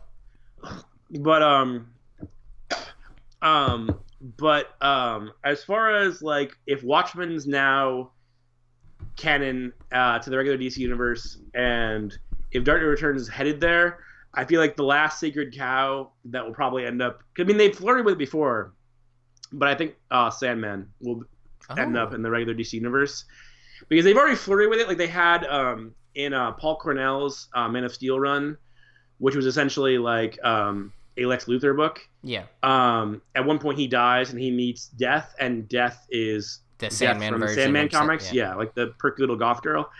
Um, so yeah, I feel like that's the last one that's gonna get. something pulled into it. Oh, that'll be Yeah. great. Neil Gaiman's doing big things now. Anyway, Gaiman, sorry. So, you know it's gonna happen. I, I think Gaiman's actually how you pronounce his name, but I always heard it as Gaiman when I was Yeah. growing up, so I can't shake it. You just stick with it. All right, so let's get into who's who because we've, like I said, we're over an hour already, and I got some Okay. some, some fun to be played. I get rid of this. Why is that there? All right, so most all of these today. So I texted Jeff and I was like, Jeff, I'm out of who's who's and who would win in a fight. Remember when I texted you this morning and I said I had to finish my lists, and he Yeah. just just a firestorm of of wonderful things filled up my lists, and more to come in the future, I'm sure. So who's who? Uh, we'll start with who's who, the old guy from Up or the boy from Up. I mean, you're definitely. I'm definitely the old guy. You're definitely the boy. I'm, but I'm married, and my wife could die any day now. No, but I'm like I'm embittered, and like you're enthusiastic at all times. That's fair. That's fair. And instead of naming a bird Kevin, I'm named Kevin. So that's kind of oh, you're admitting your point. name Kevin and not the fucking captain. Good. Captain's I'm not my name. Is your uncle's name Uncle? No. Yeah, that's You what I thought. Give your real name at the beginning of the show. You It's because I'm the captain or captain. That's what I am. We can't get around it anymore. Chelsea and Philip have accepted it. You have to too. I refuse. Who's who? All right, so that one was easy. Who's who? Have you played Grand Theft Auto 5? No. Okay, sorry, Jeff. That one's getting removed. Shouts out. It's Franklin and Michael from GTA 5. Never played the game. Don't Neither know. I'll let him tell us who's who. Put it, Jeff. Go to our Facebook page and and and say in there who's who because yeah, neither of us have played it. All right, who's who? Ben and Casey Affleck. They're human beings. They're not characters. it doesn't Um, matter. So who's who's who? I gotta change mean, the I- name of this because I keep wanting to say famous movie bears. Um. Uh. I guess I feel more like Casey. I don't know anything about Casey, so I can't speak. He's the him. more artistic, from what I can tell. okay. Like, uh, and Ben's like the more like he's. I mean, he's a movie star. Yeah. Um, like he's obviously an artist. I mean, because Christ, like his He's an amazing director. Yeah. Yeah, like his his work has been fantastic. But I'm going to say he feels more like a movie star to me, and Casey feels more like an artist. Okay. Uh, so I guess in that respect, I guess that's Yes. the way I would go on that one. yes, I get to be Batman slash not sexually harass women. Win win. Although I'm sure Ben's done it at some point in time. It just makes sense. Uh, and last one, who's who? Oh, there's so many Okay, good in ones. fairness though, you're you've done more horrible things than I uh, have. what? You just fucking get to point to the What? ring and be like, "Oh, it's fine." Yeah, I've joked about doing more horrible things. You well, that's first of all, it's harassment. Second of all, Yeah, that's true. um, didn't you say you grabbed Caitlyn's like titties at one point? right like, on him, and she loved it, and she thought I was Jesse. That's how smooth I was. you got to know your audience, Patrick. Okay, So- and so I know saying- my audience. in that respect, you're far more like Casey Affleck. It's a very minor asterisk. Okay, Because I very would minor. never do any of that. But You'd think about it though. Don't tell me you didn't think about it. I'm not saying I haven't thought about it. I, so I I'm just think when I met courageous enough to act on it. I Or actually miss Caitlin. I haven't you talked also to her in described a what every racist or every rapist ever says ever. Oh man, I did. I'm better than the rapists. Of course you are. right. Every, that's also what every rapist said ever.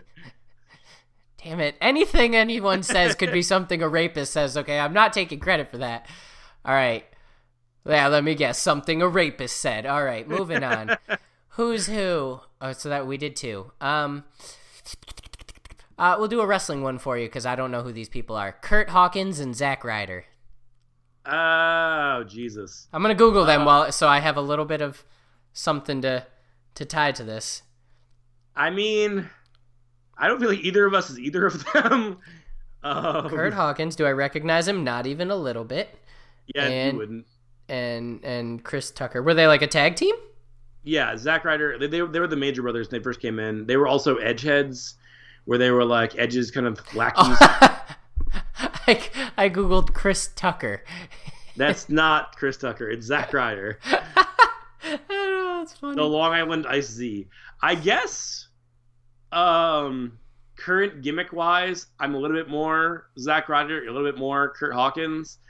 But again, I don't feel like either of us is either, so that's very, very difficult. Zack Ryder looks like the douchey pretty boy. he's not his whole character is basically he's he's like kind of a he's kind of a like a nerd who doesn't know he's a nerd. Like Okay. like his whole like for they basically um for a hot minute like built him up because he kind of got him he's one of the few like rare examples of somebody who got themselves over Mhm. like the company did not give a fuck about him so he created his own youtube show and everybody fucking fell in love with him and so they Mhm. started pushing him and they just fucking stomped Is he him still in out. it right now? Is he?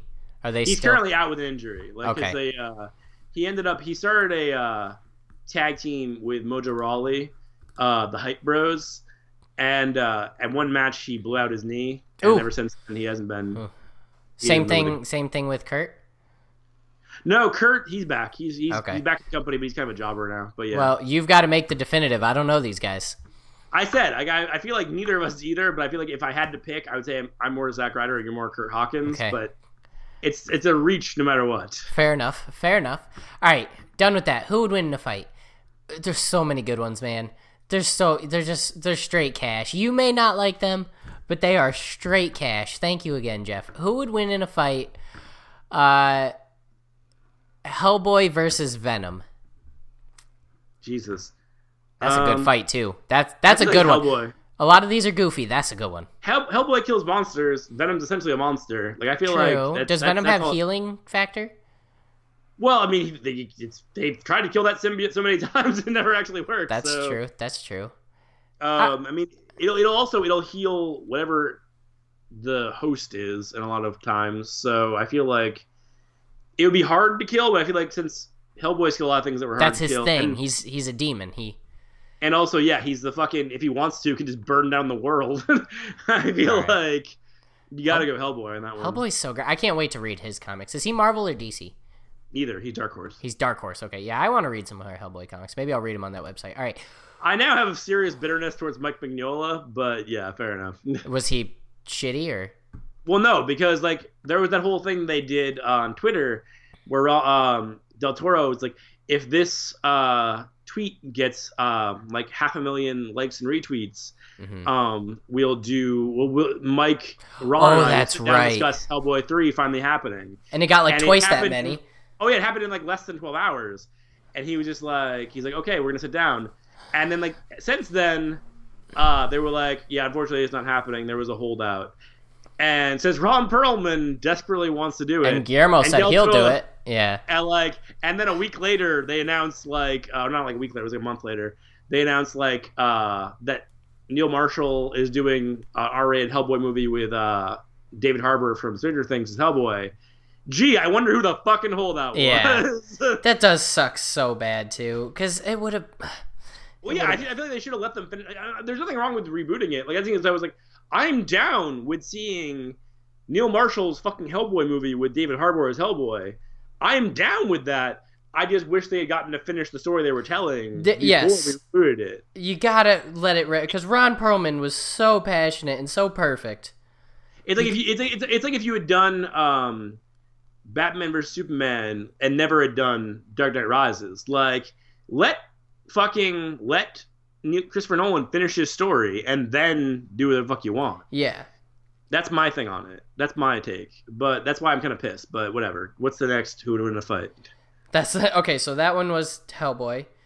Uh, I'm logging in on my phone really quick here. That was okay. So who would win in a fight? Uh, let's do a group one because this is too good. The Mighty Ducks versus the Bad News Bears kids. Uh, Mighty, I'm always gonna go with the Mighty Ducks because the fucking Mighty Ducks are the fucking Mighty Ducks, dude. And the Mighty Ducks are like Mighty Ducks to me are like again like it's a Ninja Turtles thing where it's like the reason I love the Anaheim Ducks is because they started as the Mighty Ducks, and I fucking anything related to the Mighty Ducks I will have a passion for because that was like what I grew up on. So like you, I I think the Bad News Bears kids are slightly more dickish. um, but I'm always gonna say the Mighty Ducks because the fucking Mighty Ducks are the fucking Mighty Ducks. Like for a long time, the movie that I wanted to see made, and I was like, I would make it if they would let me, was Mighty Ducks Four with the full blown reboot with um, what's uh Josh Jackson, the kid who played Charlie in the originals, Okay. in the Emilio Estevez role. Oh, Emilio Estevez, the Mighty Ducks man. I swear it. Well, and yeah, I was I all like, Emilio. Oh, Name that Jesus. movie. Name that movie. Roxbury. Yeah, it is. It's the greatest movie ever. No, it's not. Emilio. but no um thanks pal um but uh yeah but yeah no like fucking like i would i would have killed to have seen that movie but it never fucking actually happened I mean, heck, the Bash Bros alone could probably take down the freaking Bad News That's Bears. yes that goes without saying Uh, all right, last one. Who would win in a fight? Uh, um, I just I wish we could. Well, you know what? We might do an entire. If Jeff keeps coming at me with th- these good of ones all the time, we might do an entire episode of just who would win in a fight. So I'll just use one of the. I'll just get one out, out the way now. Who would win in a fight? Sid the Sloth versus WALL-E. uh we does WALL-E fight Uh, Neither does Sid. I don't know. i guess um but like i mean i guess WALL-E literally i mean his yeah i feel like sid this by WALL-E is like A trash compacting robot. well, he's just completely nonviolent, and I feel like Sid's like has the capacity for it if he has to. But, But like, Sid's kind of a numbskull. What if he went to punch him and WALL-E was just like picking up trash and his fist just went into the trash compactor and WALL-E closed in on his hand and crushed his hand into pieces? well, Huh? that's fine. You you can answer the question. You got to get creative with it, Patrick. See, I think I think that that would be part of it. Like WALL-E is obviously just kind of doing his thing and Sid, but I have to imagine as a robot there has to be some sort of like emergency protocol put into him. So he's getting bombarded with like these random scratches and slaps from Sid's claws that he would have to react in some way, but I don't know how. Like so let's say let's say that's what happens. He, like he's getting beaten up, so he, he sees what's hitting him as a, as a as a minor threat, and all he knows how to do is compact trash. So Sid goes to throw a punch, closes the front gates on his hand, and just rips it right off, crushes it to nothing, throws out the back end, and WALL-E's like, "Oh what? Is, are you okay? Are you in trouble, fellow life form? And then and Sid's all like, oh, oh no, oh no. And then those little things that love the watermelon from the movie, those little the little sloths, they hear him crying, so they all just army of the little sloths come out and attack. Or were they dodo birds? It was the dodo birds, right? Yeah, the dodo birds, they all die. They all kill themselves trying to eat this thing. They just hear their their their god come and they come out and they attack WALL-E and they're what wins the fight for Sid. Sid didn't win. It's his little minions that he accidentally became a god of.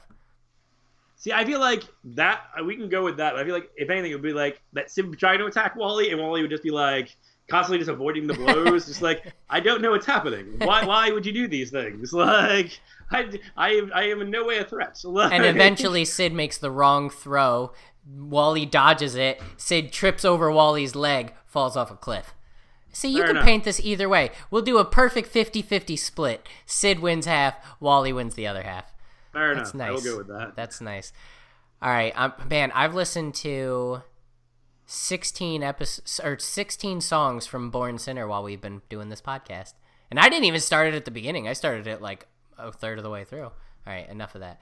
So, final thoughts. Final thing I wanted to say because I just I thought of it while I was talking. So I've made two awesome black friends out here. It's about racism.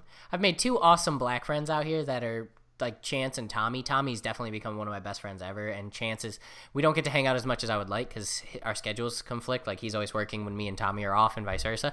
Anyways, you remember when me and you were we were making something, we were cooking food, we were just hanging out that day, and we put it, and South Park was on, and it was the just I might bleep this out. I'll see if I'll learn how to bleep, but it was the guy episode where Stan is playing Jeopardy and it's Nagger, but he says I instead, and he's like, I can solve this, and everyone picks on him, and it brings in uh, Kramer and all the other people who have said it on scenarios when it wasn't definitely shouldn't have ever been said. Do you remember that?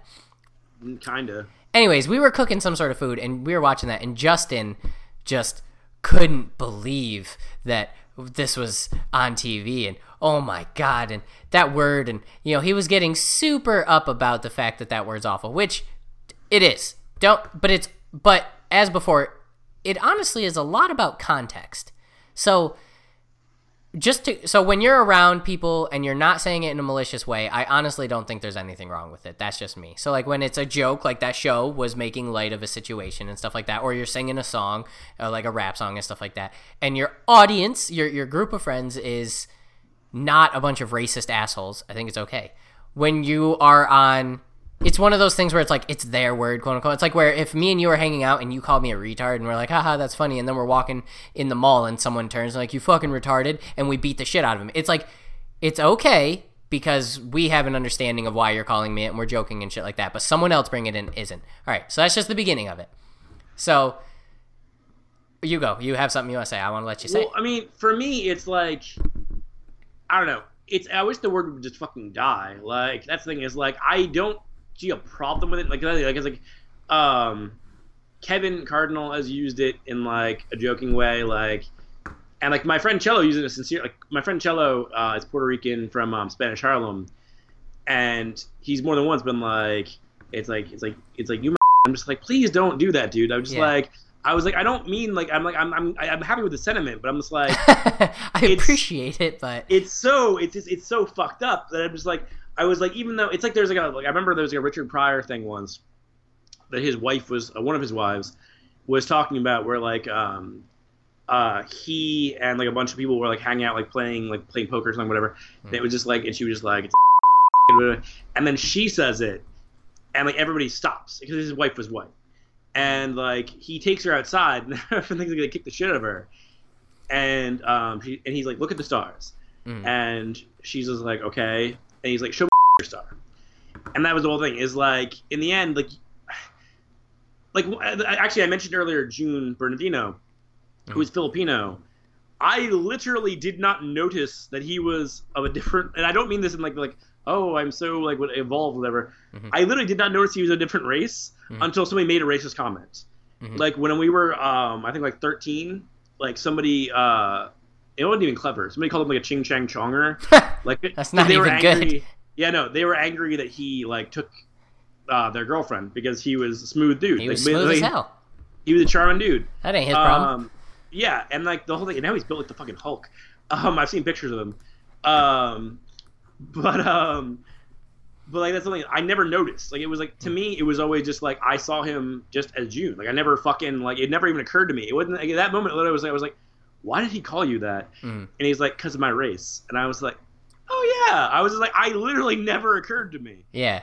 Well, So so like, that's the whole thing is like I literally I don't know, I'm not saying like it never has occurred in my life, but like I just I don't really have prejudice because it's just like I never I basically kind of hate everybody until like they prove themselves equal. cool. fair, Yeah, but so you know, it's fair and equal.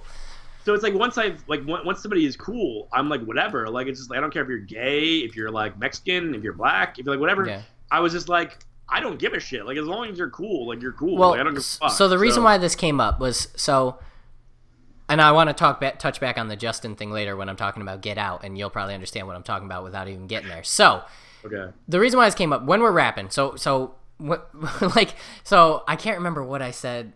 We were talking something. So then me and Tommy love J Cole a lot, and he likes King Los. We both like Kendrick. We both are all right with Logic. We both listen to a lot of the same rap music. And uh, like when we're singing it at work, like I, I obviously censor myself with the N word because you're at a big public place with lots of people, and you never know who's gonna offend. There's lots of black people there, also that I'm not super great terms with. So again, like that whole like who you're talking to, it's all about the sentiment between you, not. So, anyways, and then one day we're, we're rapping. His brother, so they're both black, like they're both half black, but his brother Chance will say the N word at any point in time ever. He's just that kind of like it's just you know whatever. It's his word, uses it how he wants. Uh, whereas Tommy, when we're rapping together, he'll censor it because there's also white people around. He doesn't want. He's like, no, I don't know if they're cool with it. I don't know if the other black people are cool with it. Like I'm happy to say it myself. But when I'm around you, I'm going to censor myself. And I was like, that's cool. So when we're in the car together, just me and him, and we're rapping J. Cole and stuff like that, it's fine. No hold bars. Like, say whatever you want. So one thing that struck me was hit, hit, even though he's black, he says it like when you're in an Xbox party with them, oh my God.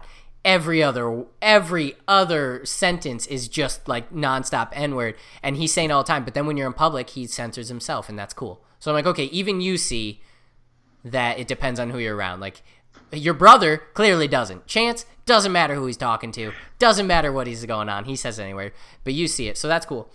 But Well, that was ti- like there's a story that uh, I remember uh, Chris Rock was telling once, where he was like, because there was like the, the guys who were known as the bad boys of SNL who really were close to each other Uh-huh. was uh, Chris Farley, David Spade, Chris Rock, uh, Adam Sandler, and uh, Rob Schneider. Mm-hmm. And I guess they were all in a car together once. And it was like the early '90s, so it was like when um like the Chronic had come out. yeah, And like he's like when they we were all rapping together, and whenever the N word come on, they would stop. he's just like he's like because respect is respect. Yeah. And I was just like, so that's my thing too. Is I'm like, it's not a matter of like it's a I want the word to die, but also it's a matter of like I have enough respect that I just Of- I don't want any part of, Of that. course. Although I still think it's funny. Like there are like black people that I've known who are whiter than the people like. Oh my god, acting- yeah. because like I think there's like one time when I was working at Lowe's that I was actually telling a story yesterday. Like um, this guy I worked with Jermaine, who's like this hardcore dude from Albany. Mhm. Um, he was doing like he was rapping something. I, I can't remember if it was Run DMC or Wu Tang. I think it was Run DMC. And I finished the line. He's like, "How you know that? You white?" And then like uh, this kid we worked with named Corey, who was the whitest black kid I've ever met in my life. Mhm. Um, was like, "What are you guys talking about?" and like Jermaine's like, "You blacker than him." and I was just like, it, I don't think that the color is say to mind people, but I just think it's funny. Yeah. Like, there was like one time that like um, like one of my ex girlfriends who's black, um, when I first went to Comic Con, like she was at a hotel, and I was like, okay, so I'll just take the train. Just tell me which train, whatever. Mhm.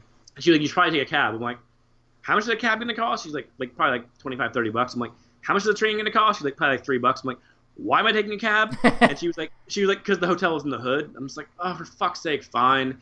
So I took a cab. It took me like it took cost like thirty bucks. Yeah. I get there. It's a Hasidic Jewish neighborhood. I was like, Hood. your definition of a hood and my definition of a hood are very fucking different things. Yeah. Like, I am the most dangerous person in this neighborhood now. like, Uh, like, but no, so to touch back on the respect thing. So yes, it is a respect thing. You don't say it until you get approval. Once you get approval, there's nothing disrespectful about that word at all. It's no like I said, it's no different than when me and you are joking and I'm like you know, I want you to call me something like the Captain or Stone Cold Kevin Often. We're joking. Or I say something stupid and you call me an idiot, you call me this or that. That's fine. You're allowed to say that. Someone else is not. It's not, it, race is irrelevant. I get that word has history, obviously. What I'm saying, Obviously. it was used to subjugate an entire fucking race of people on this earth. But it's Like, still just a word. So that's, I'm not saying it I know. can't. I'm, not saying. No, I yeah. understand that. Like, it's like there's no saying there's bad words, bad just bad intentions. I get Yeah. it. Like that word is born of bad intentions. So when, so, like to me, so, that's the thing that bothers me. Is that it's poisonous. Yes. So the follow up to that is the two follow ups to that is one, Donald Glover does an entire skit about it in his stand up on Netflix, which is pretty good. And he's talking about why don't we so why isn't there a consensus to take the power away from it? Obviously you'll never get to take the word away from it. Racists are racist. You're never gonna be able to get rid of it. People are assholes. There's no getting around it. But his whole joke was like, what if everyone started using it and we just became okay with it? What if like he's ta- he's talking about two people uh, shopping and like two white girls shopping and she says like that looked really good on you and she says the n word and he's like joking about it. And he's 100% correct. You can't get rid of it. You're right. It's a poisonous, awful word that can be used to completely take the sails out of somebody. 100%. Take the wind out of their sails. But if everyone used it and you just allowed it to die as far as the amount of power, like for example, we've Well, always no, had that's that's the whole thing with like Richard Pryor. That's like the reason Yeah. he said he was like, using it because it was just like and that's the whole thing. Like the idea of taking the power back from it. yeah, And I'm And like, owning it. get that. I get it. I do. But it's just like at the same time, I just I don't. So the follow up is so the follow up is um oh, hold on, I had one last thing I wanted to say about that. Doesn't matter. It's not important. It'll come back to me. The follow up to that is Get Out does it perfectly. You can be racist by trying to be so apologetic on the other end, which is the problem I had with Justin. Like Justin tries so hard to be on the other side of no, everything's cool. I voted I would vote for Obama a third time. That that actually comes off fucking that's racist. You're like you're trying to treat them like a child and be like, "No, no, everything you do is wonderful and you're great and you're perfect and I'm try- not trying to do anything." There has to be a middle ground. So when me and No, Tommy that's, are like, joking, that's my thing. It's like that's like the whole thing I was saying when we talked about Get Out was I was just like, that is the fucking problem. Is it's like no matter it's like yeah you have good intentions, but road to hell is paved with good intentions. Like Yeah. you're still giving that person like either praise or damnation. You're giving it based on their race, and it shouldn't be. yes, It should yes. be purely based on the char- content of their character. so when me and so f- using that when me and, and and my friends are hanging out and we're talking and they call me that and we're joking moving on we're in a car we're singing it and i rap it just kind of like to the open air with that and we're moving on or so what i've started calling them because apparently using complete words that are worse than the n word as far as like descriptives go i've started calling them crispy like that's a yeah. So one time they called me the N word, and I was like, man, what do I say to come back to that? Like, I can call you my brother. No, that's still kind of racist because black people use brother more, and it's always in a joking way. When people say brother, it's always in a joking like, yeah, look, I'm hood too, or whatever. So I'm not going to use that. So I was like, Hulk Hogan uses it pretty frequently. yes, well, yes, and Hulk Hogan, he's a racist, so you know that was.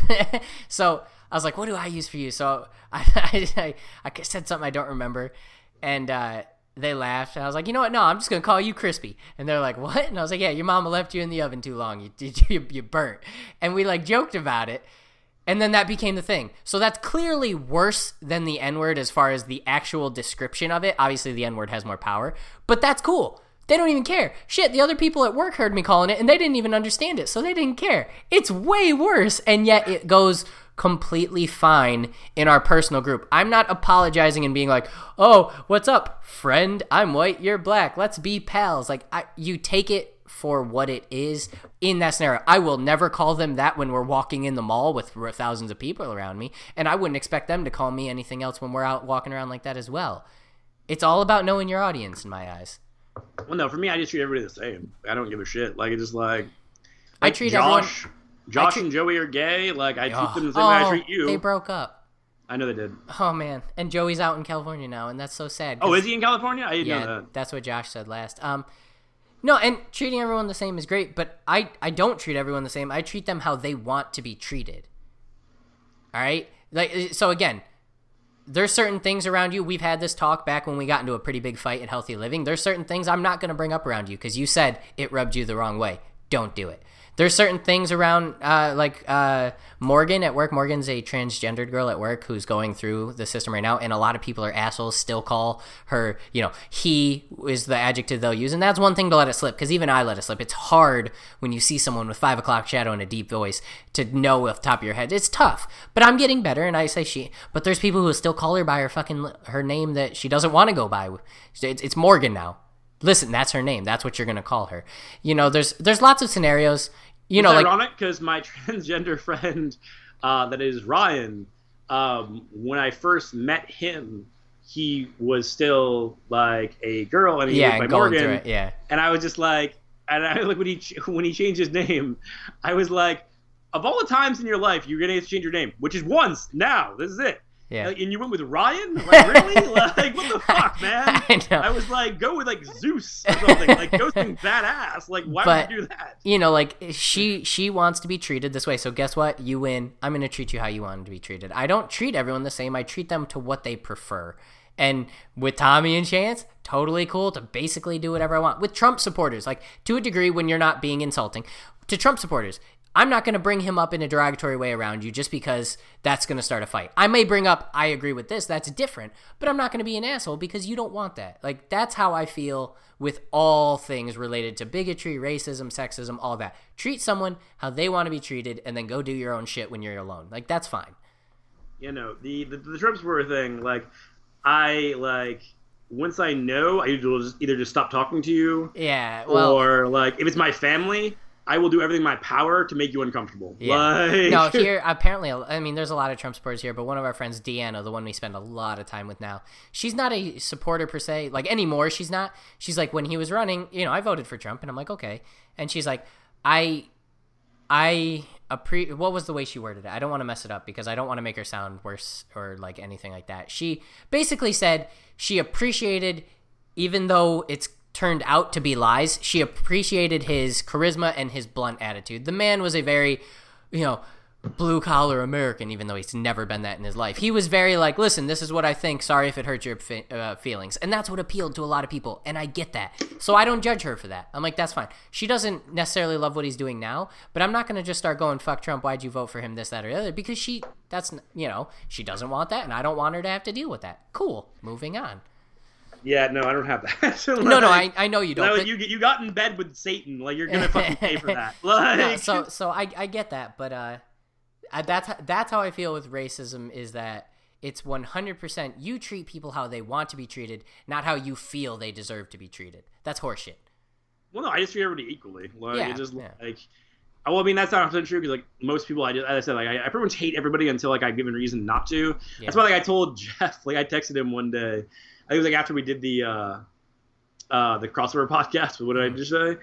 That I was just like, I now feel tremendous guilt because I was just like, I was. Cause, I mean, that is the basically my natural state of being. Like until you like give me a reason to like you, Yeah. like hate I I hate you just something because I, just- I just like I think it's just because just because growing up we're just like you get treated like shit enough like by everybody ever that at a certain point you're just kind of like it's best to just kind of ne- not think the best of anybody and just kind of like if they show you that they are decent then that's great but like assume the worst so that way like nothing really horrible can happen to you again Yeah. but, but yeah, so like that's my whole thing is like that's why I, was just like I now feel tremendous guilt because like a I was raised Catholic and b because it was just like when that was all going on like I was like I was legitimately fucking pissed and I was Yeah, just yeah. like and I was just like and he's just like what's the water on the bridge whatever I'm like and I was like yeah, I, I, I'm saying like, and I get it like it's just like I'm glad that you like forgive like but it's like I don't forgive myself ever so Yeah. like I'm like well fuck look what I've done to myself You're like you're like Dobby in Harry Potter. You're smacking yourself with a lamp. You've been a bad boy. Bad Dobby. Pretty much. Pretty much. I'm more like the fucking. Actually, uh, another Ron Howard movie, uh, Da Vinci Code. I'm like Never the fucking the uh, the fucking uh, albino dude who played uh, Vision, uh, Paul Bettany. Oh, Paul When he, like, Bettany, yeah. when he fucking uh, like slams uh, the uh, belt into his back, like to punish himself for his sins, He's got to do like it, man. Nightcrawler for like cutting. Oh himself. yeah, how he's constantly all the scars on him. Yeah. Is that real canon? Is that what No. Nightcrawler does? Okay, It's not in the comics at all. okay. It was cool. I liked it. It was a neat little add-on. Yeah, indeed. Um, all right, yeah, that's all. That's all I have to say. That's that. That was what I wanted to talk about because I I bring it up with Tommy all the time. Um, because he's like I said, his mom's white, his dad's black. Uh, same thing Yeah, with you're Chance. half you're half Mexican, half white. So Yeah, but I definitely show all white. they they at least look black. So, um, but there's like a rapper Logic who uh, is half black, half white. He looks almost whiter than I do, but in his raps, he's says the n word every other word, and he talks about what it's like. He's he's black and proud. He's like people always told me don't don't think about the fact that you're black. You look white. Be happy with it. And he's like fuck that. That doesn't what. So that's what his Well, raps so are is, about. So is Drake. I mean, Well, yeah, but Drake obviously shows it more as well. Like Logic looks white. not so really. Like people give him you- shit. If you fucking watch like Degrassi before he tried to like yeah, when he was really kid, black yeah. himself up, like he like he Uh, definitely looked a lot like he looked he looked fucking like a Canadian white guy, just Yeah. like tan. So we we, talk, we talk about that a lot, and I'm always bringing it up with them, and they're and they're they're awesome about it. So I just wanted to to put my feelers out there and see what you had to say. Fair enough. I mean, that's the thing. Like, I mean, that's the thing. Like, I mean, as I said before, like, I, I feel genuine rage, like at like racist. Like, I think, like, I was like, there was one day that I was um driving. It was like, it was really recent. I was driving down the road, um, and uh, like we're uh, Robin. I got ice cream at Robin Debs, and then like I was going the back way back to my house, and on the way is Googs, where um, Mhm. I went and saw like all the shows. Like Asa, Asa Morrison Mess played a bunch of times this year. Candy Ambulance played uh, once or twice. Um, I was driving down the road and I saw across the street, like the fucking house across the street had like fucking like four, like fucking like around the house, Yeah, uh, Confederate flags. I was like, what the fuck? I was just like, I even and I like I put it on Facebook. I was like, is that a thing? Like, did I did I never notice that before? Just it was dark or like what? Yeah. And then like, I like I heard stories from people on there where they were like. I guess he does take them down when Goog shows happen because people have fucked with him. I'm like, and good. Yeah. Like, it's like don't have that shit up if you think that like it is like if you don't think that like I only fly the Nazi flag when I know certain people are going to be around. So What I'm saying, you're pro- you're provoking, so don't be mad at the provoked response. Like yeah, like and like that's the whole thing. is- And I guess um the last show there, like Hill Haynes, um, which are friends of the Aces band, uh, were playing with them, and I guess uh, him and his giant fucking truck, 'cause of course he's a giant fucking truck, um, like was Whoa, like whoa, honking whoa. at them. You let me finish my all right, all right. um, he was like they, he was like honking at them to move their van, and so like they were like whatever, and they moved it. And uh, I guess Mike Rios, who's the bartender at Googs, I think he owns it, um, was like, "Fuck that racist piece of shit! Don't you ever move for him again." And I was just like, "Yes, good. Like, if I had known that from the start, I would have been fucking every time I went to a Goog show, like bringing eggs with me and egging his fucking house. Yeah. Like, it's like if you fucking if you're going to publicly display yourself as the lowest of humankind." Mhm. you're going if, if you're going to provoke me i'm going to give you the full brunt of that provocation Yeah, a reason to be provoked. If he's Exactly. yeah, you're gonna you're gonna come at him. I don't blame. Yeah, that's fucked up. My brother and me had a big talk when the because remember they I do think it was dumb that they took uh what's it called off the air when that whole shit was going on. Uh, uh Dukes of Hazzard.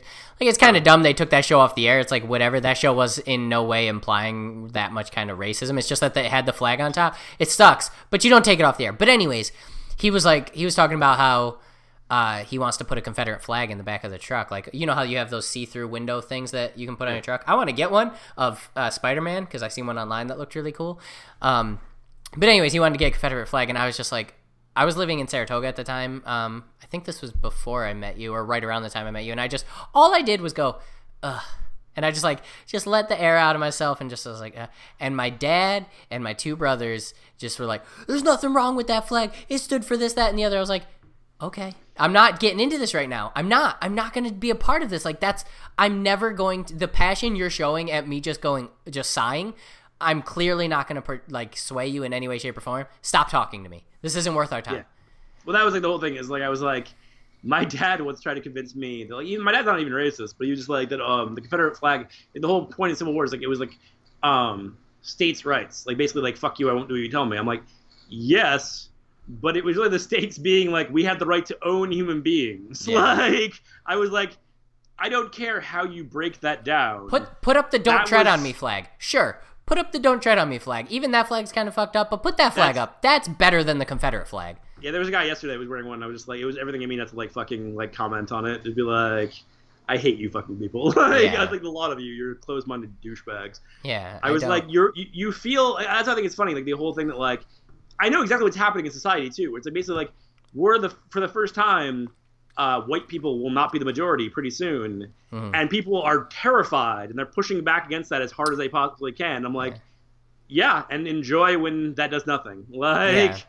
enjoy watching yourselves fall off the face of the earth. Like, I will be on the side that pushed you. like, I don't. Care. I don't care. It'd be like fucking. It's like it's like fucking like 300. Like, I will happily be one of the 300 taking on the fucking army of Persians, pushing them off the fucking Yeah.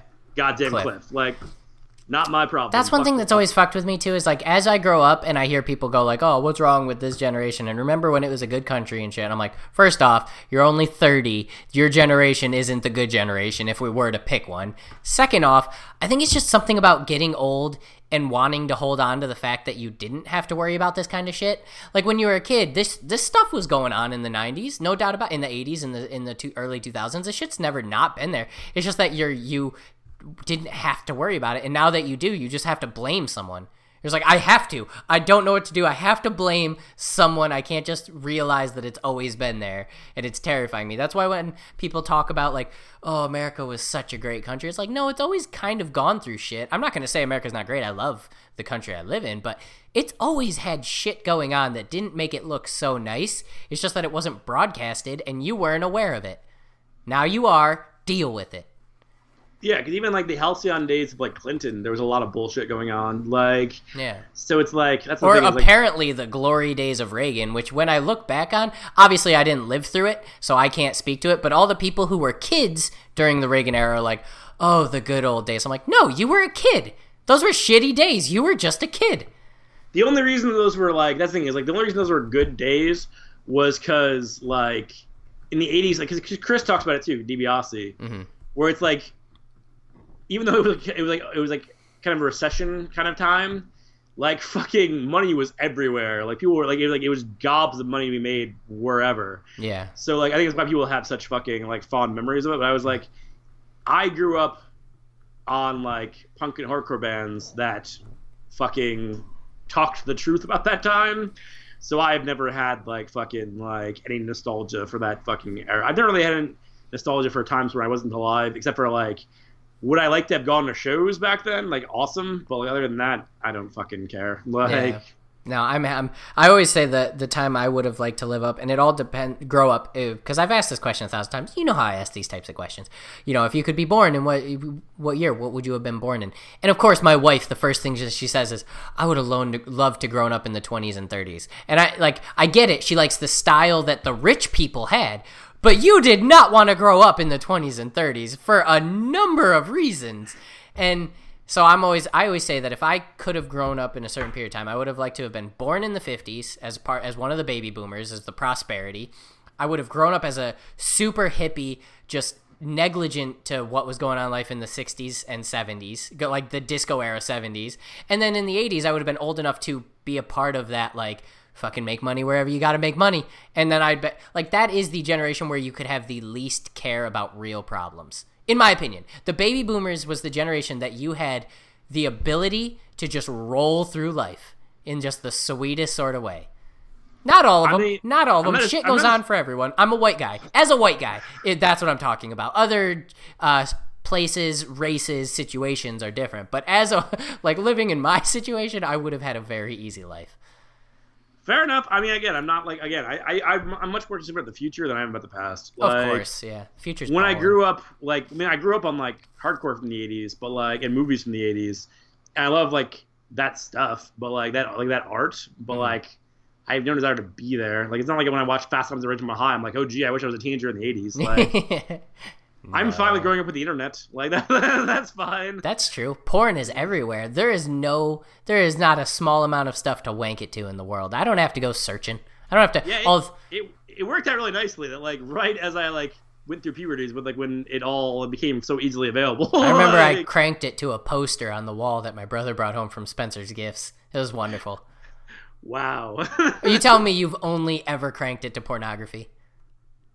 No, I mean like when I was younger. I mean, Christ, when you're like 13, you'll fucking jack You just anything. do. You just, Yeah, exactly. you just, you just see like a curvy piece of driftwood. You're like, oh, oh my god. Huh, you know what that reminds me of? And then you're like, oh, I'll be right back. It's only gonna take a minute, and you take off.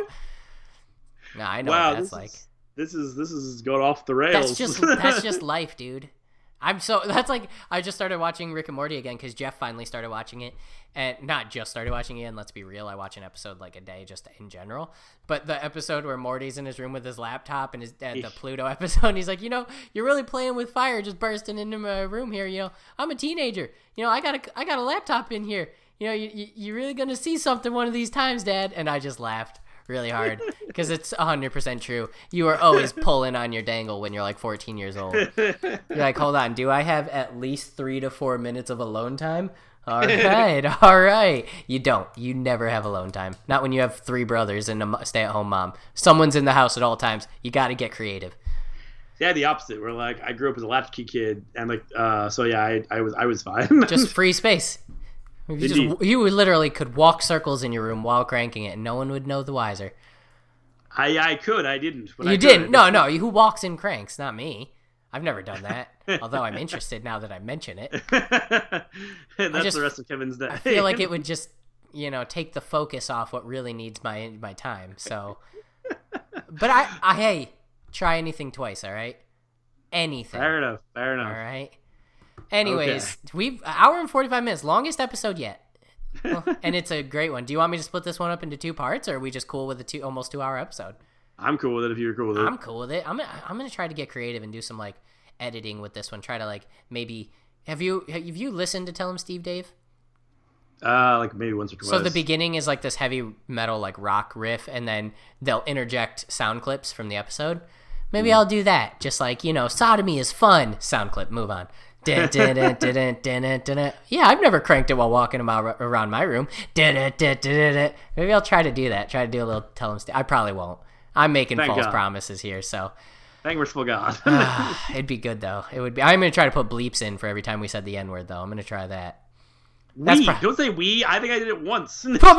sir. Okay, I want hold on because that's the second time you think you've said something else you didn't say. For example, once, the twice. Grant Morrison Frank Miller thing where you said to Grant Morrison on accident. It happens to the best of us, and I corrected you with Frank Miller. Just listen back to this episode. You'll need to set aside two hours, but listen back. All right, that's enough of that. Moving on. Uh, I want to do another crossover soon. Um, do you work tomorrow? Yes. Okay. What time?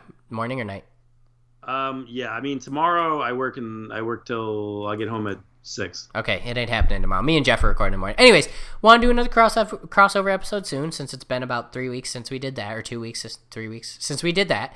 So we'll be able to put one out then, and then um, otherwise just normal. Oh, and I want to do an entire episode of who would win in a fights where we have to actually make the story. So like, well, I'll ask who would win in a fight, and then we'll make just a very brief reason. So if I say, for example, I bring up Doctor Strange again, instead of just going magic wins, we have to like paint a picture in which we are the creative difference for his spells. So any spells you know he's capable of, you can use, or we can make up our own.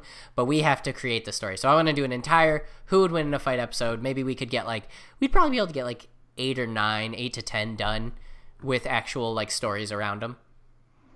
Fair enough. I mean, I don't know. We'll we'll see. I mean, we'll see when we get there. It'd be a hoot and a half. All right. Otherwise, that wraps it up for Smen of this Machine. I'm the captain.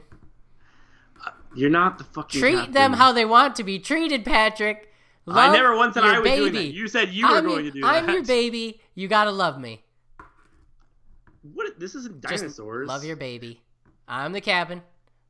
You're Kevin, I'm Pat. and thanks for listening. Indeed.